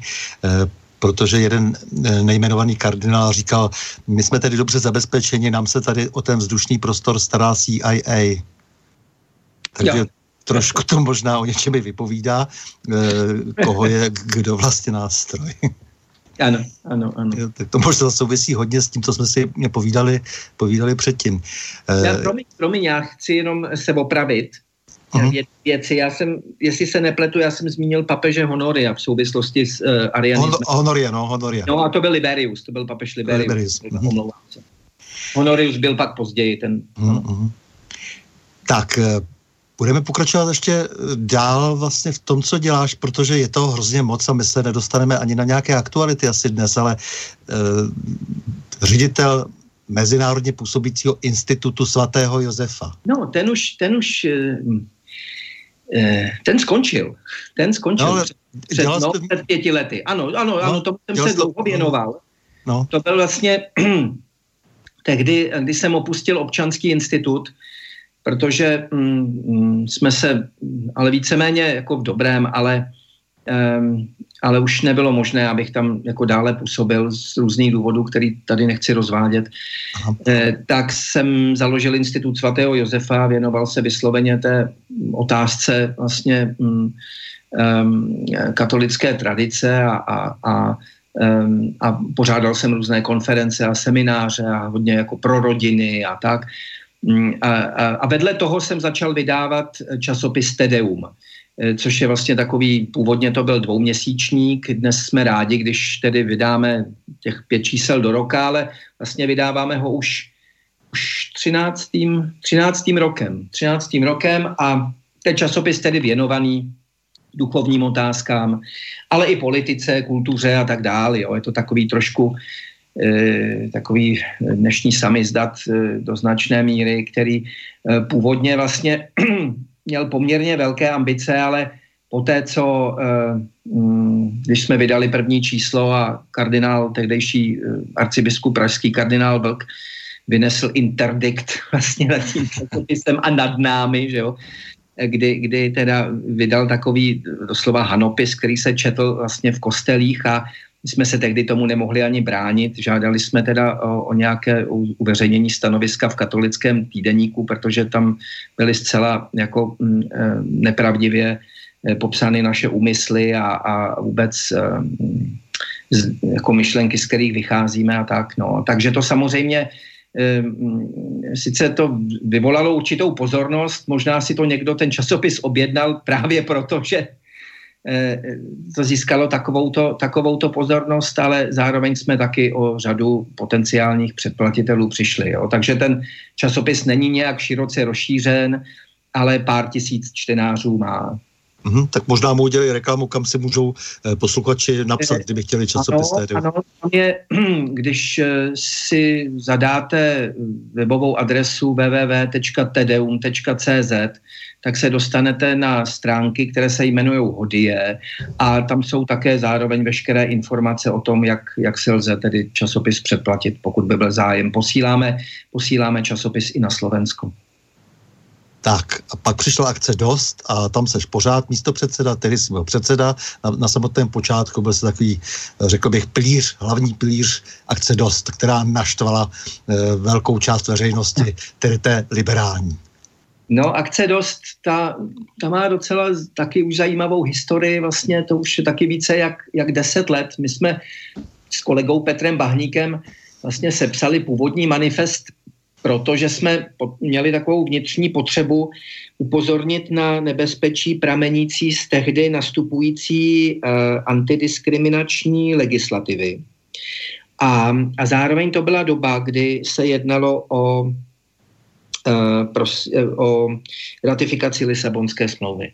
To byly dvě takové silné uh, vůči myšlenky, které nás vedly k tomu, že jsme prostě sepsali nějaký text, Eh, kterým jsme chtěli na, na, na to reagovat a, eh, a vyburcovat to veřejné mínění prostě k nějakému protestu. A víc než vlastně jenom ten, ten manifest jsme tím nesledovali, on se začal šířit a začalo ho podepisovat jako mnoho lidí a, a tak. A, a, a takže se počase ukázalo, že by byla škoda zůstat jenom u toho pouhého manifestu, no a začali jsme Začali jsme toho dělat víc, začali jsme dělat různé eh, veřejné debaty, různé pouliční protesty, demonstrace, tehdy kolem Lisabonské smlouvy tisíce lidí eh, v ulicích, na Hračanském náměstí, na Malé straně, podpora Václava Klauze nebo respektive snahou přimět, aby Lisabonskou smlouvu eh, nepodepsal a tak dál a tak dál. Ehm, v jednu chvíli jsme se vlastně dostali do do, do, do takového postavení, že vlastně eh, kvůli akci dost dokonce nezasedala ani vláda, což možná byl jeden z nejlepších počinů, kterého se nám kdy podařilo dosáhnout. Že, většinou, když nezasedají, tak aspoň neškodějí. Tak, tak, tak aspoň neškodějí, přesně tak, protože tehdy vlastně Topka že jo, v čele s Miroslavem Kalouskem se odmítala účastnit zasedání vlády, Eh, na kterých byl přítomen tehdejší ministr školství Josef Dobeš, protože on si tehdy za svého akce vybral tehdejšího předsedu akce do Sladislava Bátoru. Že? A e, možná si někteří ještě pamětníci z té doby vzpomenou na, na to, co vstoupilo do, do dějin e, politické a, a mediální e, šikany e, pod názvem Bátoriáda, jo, kdy opravdu mm, celý, celý ten, ten ten z, z, z řetězu utržený komentariát fanatický útočil prostě na Ladislava Bátoru ze všech možných stran, pochopitelně naprosto manipulativně, lživě, mystifikačně, což nakonec vedlo e, k tomu, že prostě Josef Dobeš ho propustil tedy z toho, z, toho, e, z té funkce toho poradce a, a e, akce Dost se potom začala vyvíjet trochu jiným směrem. Já jsem pak byl nucen vlastně převzít tu akci Dost po, po, po Bátorovi a, a e, aby, aby zůstala nějak v chodu a, a, udržela si prostě nějak, nějaký jako jasný směr. E, ale to svým způsobem byly jakési hvězdné hodiny vlastně akce dost, protože tehdy Prostě to bylo, to bylo jako silné, velké politické téma. E, ale nikoli snad kvůli akci dost. Že jo? Tím já nechci vůbec e, říct nic takového, že ta velikost e, spočívala v těch, e, v nás, ale my jsme samozřejmě byli jenom e, určitým terčem, e, který ve skutečnosti e, patřil ta pozornost ve skutečnosti patřila tehdejšímu prezidentovi Václavu Klausovi, že jo? protože ta jeho otevřená podpora akce dost um, vyvolávala právě tuhle tu reakci prostě těch, těch, eh, těch prestitutů a, a, a, a celá tahle ta štvanice vlastně na, na Bátoru a na akci DOST byla samozřejmě do značné míry daná tím, že e, akce DOST byla tehdy e, velmi úzce jak si spolupracovala s tehdejším prezidentem. Mhm. No, to je taky důležitý, že vlastně ty jsi se spojil s, kdysi s Václavem Klausem a uh, už jste vlastně ho zatáhli potom jako do mnoha vlastně vašich jako myšlenkových, myslím i jako e, představ e, nových, protože myslím, že tak neuvažoval úplně přesně, jako třeba e, lidi kolem tebe nebo kolem té akce dost potom. No, musím, musím s tebou zase souhlasit. je, to, je to neskromně řečeno, je to tak. Já myslím, že samozřejmě, že Václav Klaus stejně jako každý z nás se prostě nějak názorově vyvíjí. Že jo? Takže mm, eh, a on eh, v těch letech, kdy vlastně čelil, já myslím, že se určitá, určitý zlom v jeho politickém vývoji je asi po Sarajevu. Tam se přece jenom začíná jako v některých věcech eh, jasněji profilovat. No a když potom přijdou Ehm, v daleko agresivnější podobě vlastně, jo, to, čemu já říkám, ta bruselská totalita, ta ideologie prostě toho, toho, té politické korektnosti a tak, tak on v tu chvíli, v tu chvíli možná zpočátku spíš jenom intuitivně jde proti tomu. A, no a ve chvíli, kdy vlastně e, zjistil, že má v podhradí nějakou sílu, která e, mu v tom může pomoci a a ve spojení s ním vlastně s, tomu nějak politicky čelit, tak nás to samozřejmě přive, přivedlo k sobě a musím říct, že ta, ta vzájemná sympatie a to přátelství nám, nám vydrželo dodnes. Hmm. Tak, má vlast a časopisny. No, to je, to je to, čemu se, za, čím se tedy zabývám vlastně Aktuálně eh, to je poměrně nový projekt. Časopis My je měsíčník, který eh, začal vycházet eh, v lednu loňského roku. Jeho šéf-redaktorem je Petr Hájek. Možná ho budou mnozí posluchači Slobodného vysílače znát jako zakladatele a taky šéf-redaktora internetového magazínu Protiprout. Ale pozor, pokud jste neměli v ruce časopismy, tak uh, nečekejte od něj tištěnou podobu proti proudu. Toto je trošku jiný projekt mediální, uh, který si sice všímá podobných věcí jako, jako internetový protiproud, ale omezuje se jenom na české reálie, čili zajímá nás primárně um, život nás, Čechů, Moravanů, Slezanů, ale také Slováků, jak, jak je přímo uvedeno v názvu časopisu. Um, zajímají nás naše vlastní dějiny, uh, zajímá nás odkrývání různých mystifikací o našich dějinách, ale uh, o, i o našich tedy velmi nedávných dějinách, ale i o naší současnosti. Eh, a mm, zabýváme se otázkami, jako jsou eh, naše tradice, eh, jako jsou různé pozapomenuté neprávem opomíjené hodnoty, na kterých vyrůstala naše státnost, naše národní svébytnost, čili nám jde skutečně o náš národ, o náš stát – Eh, to, že tam je i ta komponenta slovenská, není dáno nějakým federalistickým, či jak to nazvat, nějak, nějakou motivací prostě slepit zase rozpadlé Československo. Jenom tím chceme vyjádřit uh, to naše sepětí se Slováky a se Slovenskem, protože to nám nikdy, nikdo už neodpáře je to tak dobře, protože jsme Eh, máme k sobě nesmírně blízko, možná i v něčem blíž, než jsme kdykoliv eh, předtím eh, měli, ale marná sláva máme spolu desítky let společného státu a toho je třeba si vážit, i když k tomu můžeme být z různých důvodů kritičtí, tak přesto vzájemně jsme si toho mohli mnoho dobrého předat a, a ještě si stále můžeme toho mnoho předávat. Takže tento časopis, když bych to měl jakoby vyjádřit jediným výrazem, tak, a zase je to trošku patetické, já jsem si toho vědom, tak bych možná použil výraz něco jako druhé národní obrození. Jo, čili to takový časopis v takovém vlasteneckém duchu, je poměrně laskavý, není tak polemický, jako je třeba protiprout nebo některé, některé ty, ty, ty, ty nezávislé weby a podobně, ale má k ním velmi blízko samozřejmě, taky autorsky, protože řada lidí, kteří nám píší pravidelně články, tak to jsou lidé, kteří se také vlastně vyjadřují k různým Eh, politickým otázkám, to velmi polemicky, ale v tomto časopise se snažíme spíš eh, odhalovat tu naší realitu z takového jakoby mm, eh, mm, pozitivně, z nějakého pohledu, jako, jak to říct, ne, prostě pozitivněji, no, že jako není taky všechno ztraceno, jo, že není, není jenom tma, Jo? Já si myslím, že to je trošku nebezpečí e, nás všech, kteří se pohybujeme vlastně v tomhletom protestním prostředí vlastně proti tomu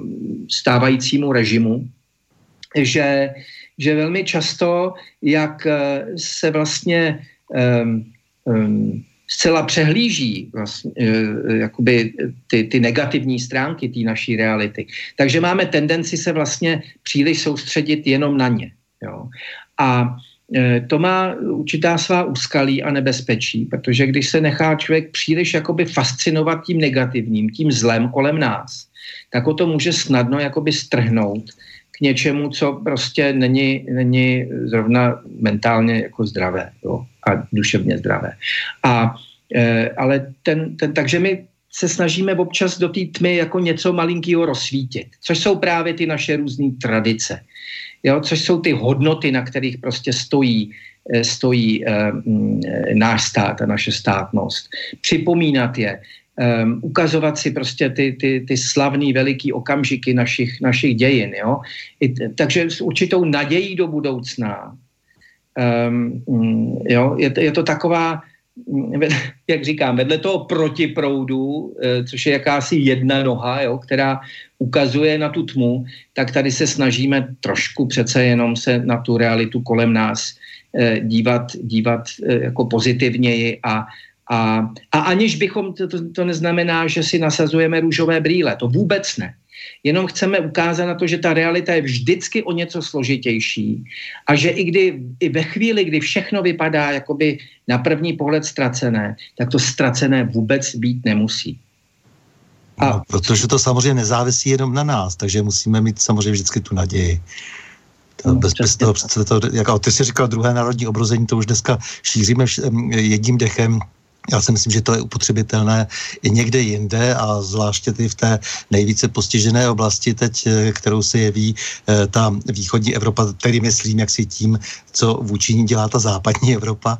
A vzpomněl jsem si na to, jak jsi tady teď mluvil o eh, bratrech Slovácích, eh, že máme samozřejmě velmi blízké jazyky. Eh, byl bych velmi rád, to mi docela leží na srdci, kdyby třeba na Balkáně, kde mají národy také blízké jazyky, spolu dokázali více komunikovat. Eh, je vidět, když se to nedaří, kam to až může zajít. Ano. To je jenom, že si teď mluvil, protože nám tady o to jde, s Slobodný vysílač jsme pojali československy eh, s Borisem a chceme, aby to tak taky eh, znělo, nebo aby to znělo stále šířeji, že eh, chceme, aby oba národy mohly komunikovat v jednom médiu. Ano, ano. No, tak tomu ještě k tobě vlastně my se celou dobu si vystačíme tím, že se tak, že tak probíráme ten tvůj životopis. A na tom si ilustrujeme všechno možný. Já to asi, tuhle část bych uzavřel tím, že eh, si taky všude možně přednášel, že se věnuješ teda eh, filozofii, etice a tak dále. A že si přednášel, samozřejmě přednášíš často doma České republice, ale i na Slovensku, ale v USA, Velké Británii, Irsku, Polsku, Itálii, Rusku, Mexiku, Švýcarsku, Rakousku či Portugalsku. Máš tak, to dobře nastudovaný. No, no jasně, tak se snažím. no, eh, co ta současná politika, tak bychom měli asi ještě tak jako to, co, no. to, co bude hýbat tímto týdnem. Že? Za týden no. jsou do Evropského no, parlamentu.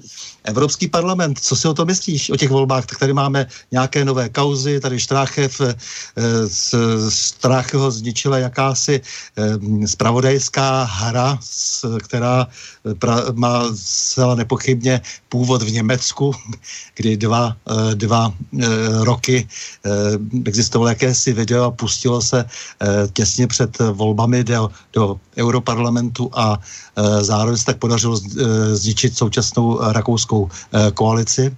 Ano. No, ano, tady, tady, je zřejmý, ten útok jde z Německa. Všimněme si taky toho, že, že nejvíc těch komentářů vlastně k té události v Rakousku jsou zase z Německa. Jo, Angela Merklová, eh, sociální demokrati, zelení. Jo, ti všichni vlastně v tuto chvíli eh, sdělují Rakušanům, co mají dělat. Jo? Čili já myslím, že i z toho je eh, jasně vidět, odkud, odkud vítr fouká. Jo? Ale kdo by si, když se vrá, jako můžeme se k tomu zase vrátit, ale mm, eh, a, a třeba to zkoumat trochu do detailů, ale abychom to dali do nějakého širšího kontextu, tak toto samozřejmě není útok jenom na rakouské svobodné nebo na Možná, možná e, nepřímo i na Sebastiana Kurce, jako na Lidovce, jo. Ale, ale je útok vůbec na všechny ty e, suverenistické formace, které se v posledních letech v těch evropských státech e, etablovaly. A e, jejichž e, pravděpodobný výsledek v těch blížících se eurovolbách dává jistou naději na to, že ten proces vlastně té další eh, jako centralizace a, a unifikace Unie, že, že, že bude při nejmenším zpomalen. Jo. E, e, jo, to znamená, že toto, toto si myslím, že ti, kdo to před dvěma lety natočili, tak to prostě nevyužili k útoku na rakouské svobodné, Vlastně to, protože to, ten materiál vznikl v době před uh, parlamentními volbami v Rakousku. Že? Ale všimněme si, že s tím počkali opravdu až před ty eurovolby. Jo. Um, ale já osobně jsem se, se spíše domnívám, mohou se mílit, uvidíme no, za týden, jak, jak, eh, jestli nám to ty výsledky potvrdí nebo ne. Já si myslím, že se to nijak negativně neprojeví na těch výsledcích. Samozřejmě, že ty volby se rozhodnou ve velkých zemích. Jo? To, jakým způsobem vlastně se, se eh, ten rostoucí hněv hm, toho obyvatelstva jako um, účinně projeví, to se ukáže asi um, podle toho, jak to dopadne v zemích, jako je Německo, Francie, Itálie, nakonec i Velká Británie, překvapivě, že? ale přeci jenom. Eh, jo, uvidíme, zda tedy posílí opravdu ty, ty síly, co si přejí tu, tu, tu Evropu, Evropu národů. Um, co, z čeho mám samozřejmě trochu obavu, um, kdo, by si mys, kdo by si pomyslel ještě před lety, že, uh, že budou důležité volby do Evropského parlamentu. No. Já určitě ne, teda vlastně. A, a, a byly mi vždycky z duše protivné, že jo? protože Evropský parlament to je prostě parodie na parlament.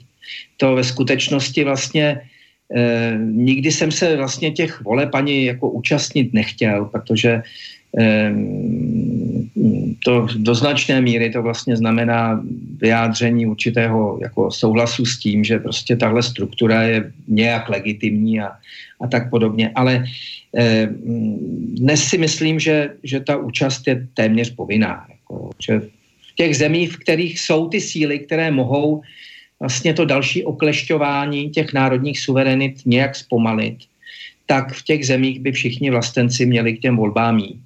A čistě symbolicky, bez toho, že by eh, si snad mysleli, že prostě teď se tady bude dělat nějaká evropská politika, jo, nebo že, že um, najmenujeme nové nějaké členy nějakých eh, prostě těch parlamentních výborů, jo, nebo že budoucí Evropská komise bude prostě plně hvězdná, jo, že se vrátíme do času, já nevím, eh, christianitas nebo něčeho podobného, to je samozřejmě nesmysl. Ale, ale, ale, ale vzhledem k tomu, že je po dlouhé době šance eh, vůbec nějak ten celý koncept té bruselské totality začít nějakým způsobem nahlodávat. Ten tu prostě je. To, co se odehrává v Itálii, je famózní. Ehm, Salviniho úspěch, který považuji za, za zcela jistý, že, že v těch volbách zvítězí, to je prostě to je, to je mimořádný politický talent, který je schopen opravdu ty jinak ne vždycky e, dobře spolupracující e, vlastenecké nebo suverenistické strany e, skutečně ty jejich zájmy jako inteligentně propojit a dát tomu prostě nějakou formu, nějaký tvar. Tohle já vidím jako, jako strašlivě důležité. To, co se odehrává ve Velké Británii, no to je, na, to je na samostatný pořad a určitě na slobodném vysílači takový pořady jsou, ale fenomén Brexit Party, fenomén Farage, vůbec ten, ten eh, my jsme svědky uh, uh, rozkladu um, britského politického systému.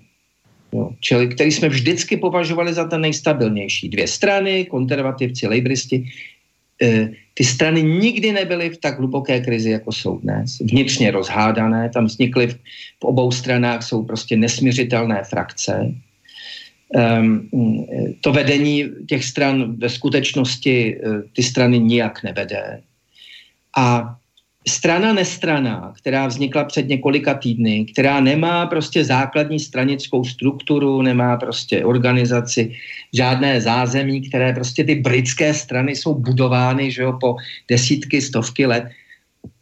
Čili ta Faražova Brexit Party, ta má, ta má v těch průzkumech přes 30 Zatímco prostě Toryové jich mají 9 těch procent. Ne, to je neuvěřitelný samozřejmě propad těch Toryů, ale jako nicméně chci ještě říct, uh, u toho Faráže mě zajímala jedna osobní věc.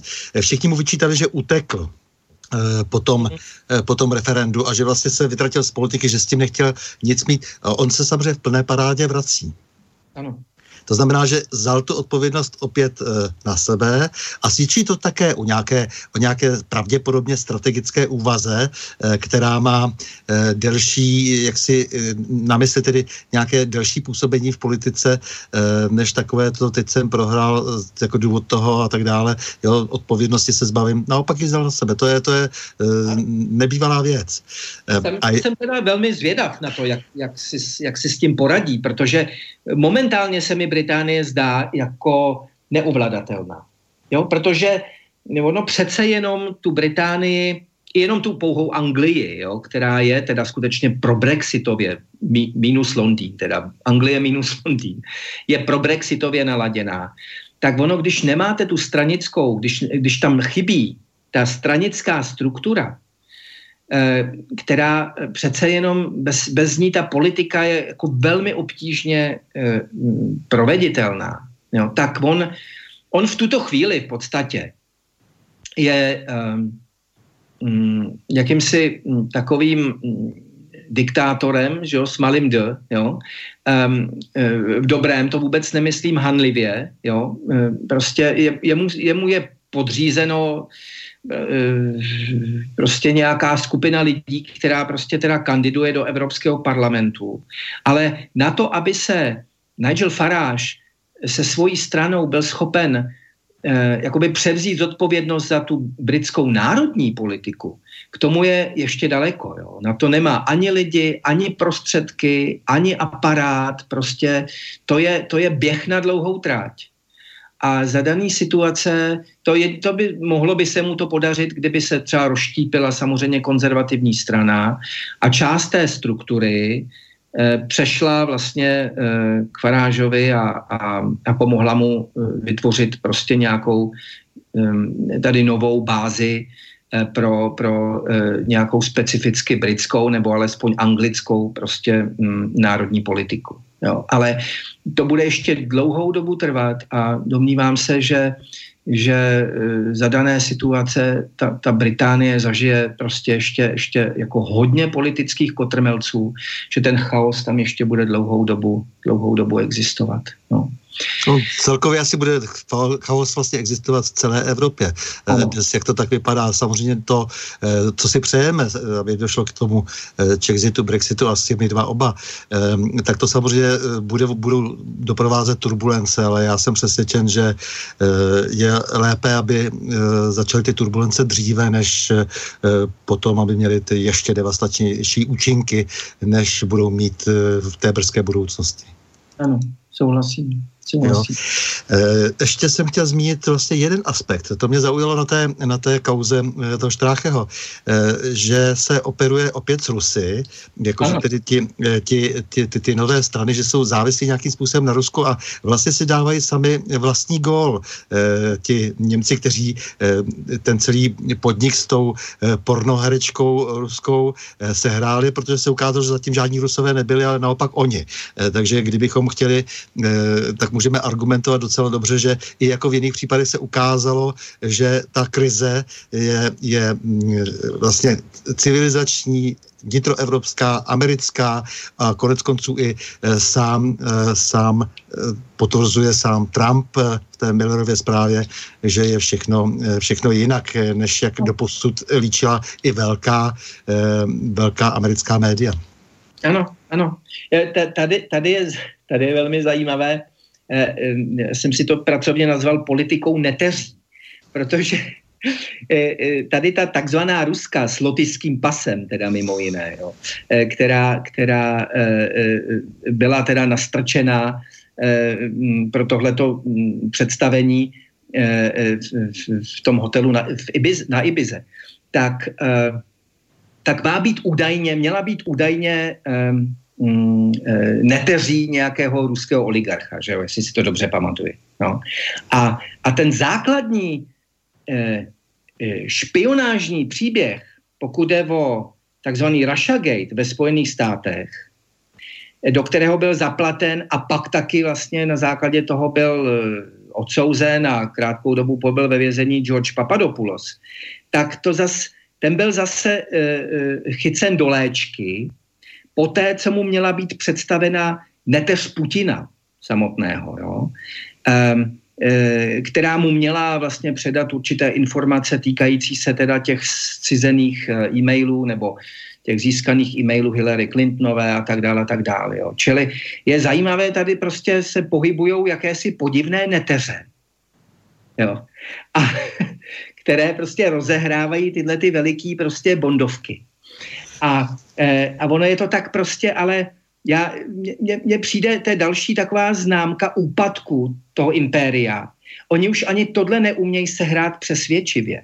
Přesně, ta hra už nemá úroveň žádnou. Ne, nemá, ono je to prostě, po, když se, stačí pět deset minut, e, jako se tomu opravdu věnovat, něco si k tomu zjistit a člověk na to kouká a, a, a, a s otevřenou pusou a říká si, tohle nemůžou myslet vážně. Na to, na to každý, kdo má, si zachoval špetku zdravého rozumu a kritické myšlení, tak to musí prostě prohlídnout. Jo. Ještě prosím tě kauza Assange, ta je teď eh, znovu živá, jako ještě živější než předtím. Eh, Peruanci předávají osobní věci, eh, teď američanům, co se vlastně, co si od toho ti lidé slibují. Mediálně vyzněli strašlivě. No, já se přiznám, že tuhle kauzu třeba tak jako zblízka nesleduju. Jo? Um, já jsem, eh, já, já mám vlastně jako k Assangeovi takový ambivalentní postoj vlastně, jo. A já nevím, jestli jsi viděl takový ten seriál um, toho, toho amerického režisora Stona, uh, jak točil ten film s Putinem. Ano jo, takový ten seriál. Já vím, ano, ano. Jestli si vzpomínáš, tak ten Stone, že jo, který se tam odvolává právě na tyhle ty whistleblowery, že jo, na ty, ano. Jako, jako, tak, tak vlastně se ptá, eh, eh, ptá se, ptá se eh, Putina, co si jakoby o nich myslí, že jo, ten, on tam možná nezmiňuje Assange, že jo, ale zmiňuje tam toho Snowdena. A, a mě tehdy strašlivě zaujalo, že jinak samozřejmě mě z mnoha důvodů jsou ti lidé sympatičtí tím, že prostě teda odhalovali eh, odhalovali uh, prostě působení toho deep state a, a, jo, a tu, uh, to, jakým způsobem celá tahle ta um, prostě tenhle ten režim funguje v tom, v tom slídění a v tom, v tom špiclování, sledování lidí a, a tak dále. Jo. A, a vliv, který uplatňují vůči prostě cizím státům. A, tak bohu díky za to, ale stejně pořád e, e, se mi vrací, kdykoliv si na to vzpomenu, ta Putinova slova. No víte, já je vlastně jako, já jsem vlastenec a jestli prostě a e, vlastenec tohle svý zemi neudělá. Já ti rozumím, já jsem samozřejmě tím také... to strašlivě jako zaujalo. Ano, moc se, vlastně jasně. Já bych čekal, já bych čekal, že on řekne, no bezvadný, jako odhalujou tady prostě tu, tu, to, ty zločiny prostě hmm. Američan, toho amerického jako eh, jo, ty nadvlády nad světem a tak. On řekne, tohle vlastenci prostě nedělají. Ne, já, já ti naprosto rozumím. Já jsem si to pro sebe vyřešil tak, že jsem si odmítl, eh, jak si odmítl jsem vlastně tu argumentaci ad hominem, to znamená, že se nebavím o nich jako o osobnostech, o osobách, eh, o jejich zázemí, eh, o jejich, dejme tomu, i přesvědčení, ale řekl jsem si, že ten zájem jakoby společenský je tak strašně vysoko v tomto případě a je to tak důležité to rozkrýt, že prostě pro mě ty kauzy mají, mají jenom tuhle tu rovinu teď. A máš pravdu, máš pravdu. Já jsem samozřejmě, já přestože na tohle to jako jsem chtěl upozornit, tak já si taky myslím, že um, totiž um, Tady přece nejde o jakoby projevy vlastenectví, když by jakoby k tomu mlčeli, protože já kdybych byl v jejich situaci, tak jsem přesvědčen o tom, že vlastně tím vlasteneckým postojem je to odhalit. Protože já považuji v zásadě eh, Američany za rukojmí. Vlastně ano, tak, to jsou taky oběti. Ano. Jo, to jsou taky oběti. To znamená, že prostě tyhle ty struktury typu NSA a to, čemu teda Donald Trump, co, co nazval tím Deep State, tak, eh, tak to přece není, eh, není výrazem, výrazem amerického vlastenectví chránit přeci eh, zločiny toho hlubokého, toho, toho skrytého státu nebo těle těch, těch, těch, té skryté moci za tou kulisou, že jo, kterou, která defiluje teda jako, v těch, jako na CNN a v těch, těch médiích. Že jo. Je naopak v dnešní době vlastně jako mm, velmi prospěšný, když jsou vlastně, mm, když je ta realita odhalována. Takže v, tom, v tomto smyslu, v tomto smyslu samozřejmě eh, já, já nevím, jestli oni jsou tímhle motivováni teda, jo. To je zase já je neznám do té míry, eh, eh, že bych mohl říct, no oni uvažují podobně jako já a proto takto jednali, jo. Ale s neznalostí vlastně jejich motivace, ten výsledek, to, že prostě oni odhalujou tu pravou tvář prostě toho svobodného světa, bohu díky za to. No samozřejmě. A e, já si myslím, že se nemá ani cenu tu otázku po té motivaci klást, prostě, že to je, že to je jednoduše tady má odpovídat někdo jiný, e, hmm. než se tady bavit o nějakých jejich výsleších a e, já nevím, mučení, nebo co můžeme předpokládat, že nastane teď při tom jeho předání a ta triumfalnost, jak, jaká si prostě toho impéria, která, které bude dávat najevo, že si může všechno dovolit, tak jo, taková ta mediální vlastně teď to bude masáž, jo, že vlastně vidíte, na každého dojde, každého dostaneme a tě kdekoliv, eh, tak eh, to, to, to že vlastně jako, jako je, je to nebezpečný a že eh, my prostě musíme chtít odpovědět od těch lidí, kteří organizují ty disty, odpovědět na otázky, které vyplývají z toho, co odhalili. Hmm. Možná ho paradoxně ty Švédové, který požadují jeho vydání, chtějí zachránit teda před tím učením, jo? před nějakým prostě Guantanánem nebo něčím podobným. Jo, švédský, švédský kriminál to je asi jako je daleko fešáčtější, že jo, než, než, než být někde na Guantanámu nebo, nebo v Abu Ghraib. Takže milí Michale, eh, mohli bychom se ještě dlouho asi povídat a Leč já ti budu muset po, poděkovat za ten příjemný rozhovor, za, za, uh, především teda za rozhovor s příjemným, poctivým, vzdělaným a chytrým člověkem. A jsem hrdý na to, že mohu být tvým kamarádem a hmm. že můžeme spolu hledat pravdu. To je moc hezký, Stando. Děkuju moc. Mm-hmm. S vámi, milí posluchači, se také loučím a to s přáním mějme se rádi, buďme svobodní, zpříjmení, nevěšme hlavu. Stojíme při svých bližních i národech. Nepřátel se nelekejme a na množství nehleďme. Pořadu na Prahu změn se uslyšíme opět za týden 27. května v obvyklých 20 hodin a 30 minut. Naslyšenou a do počutia.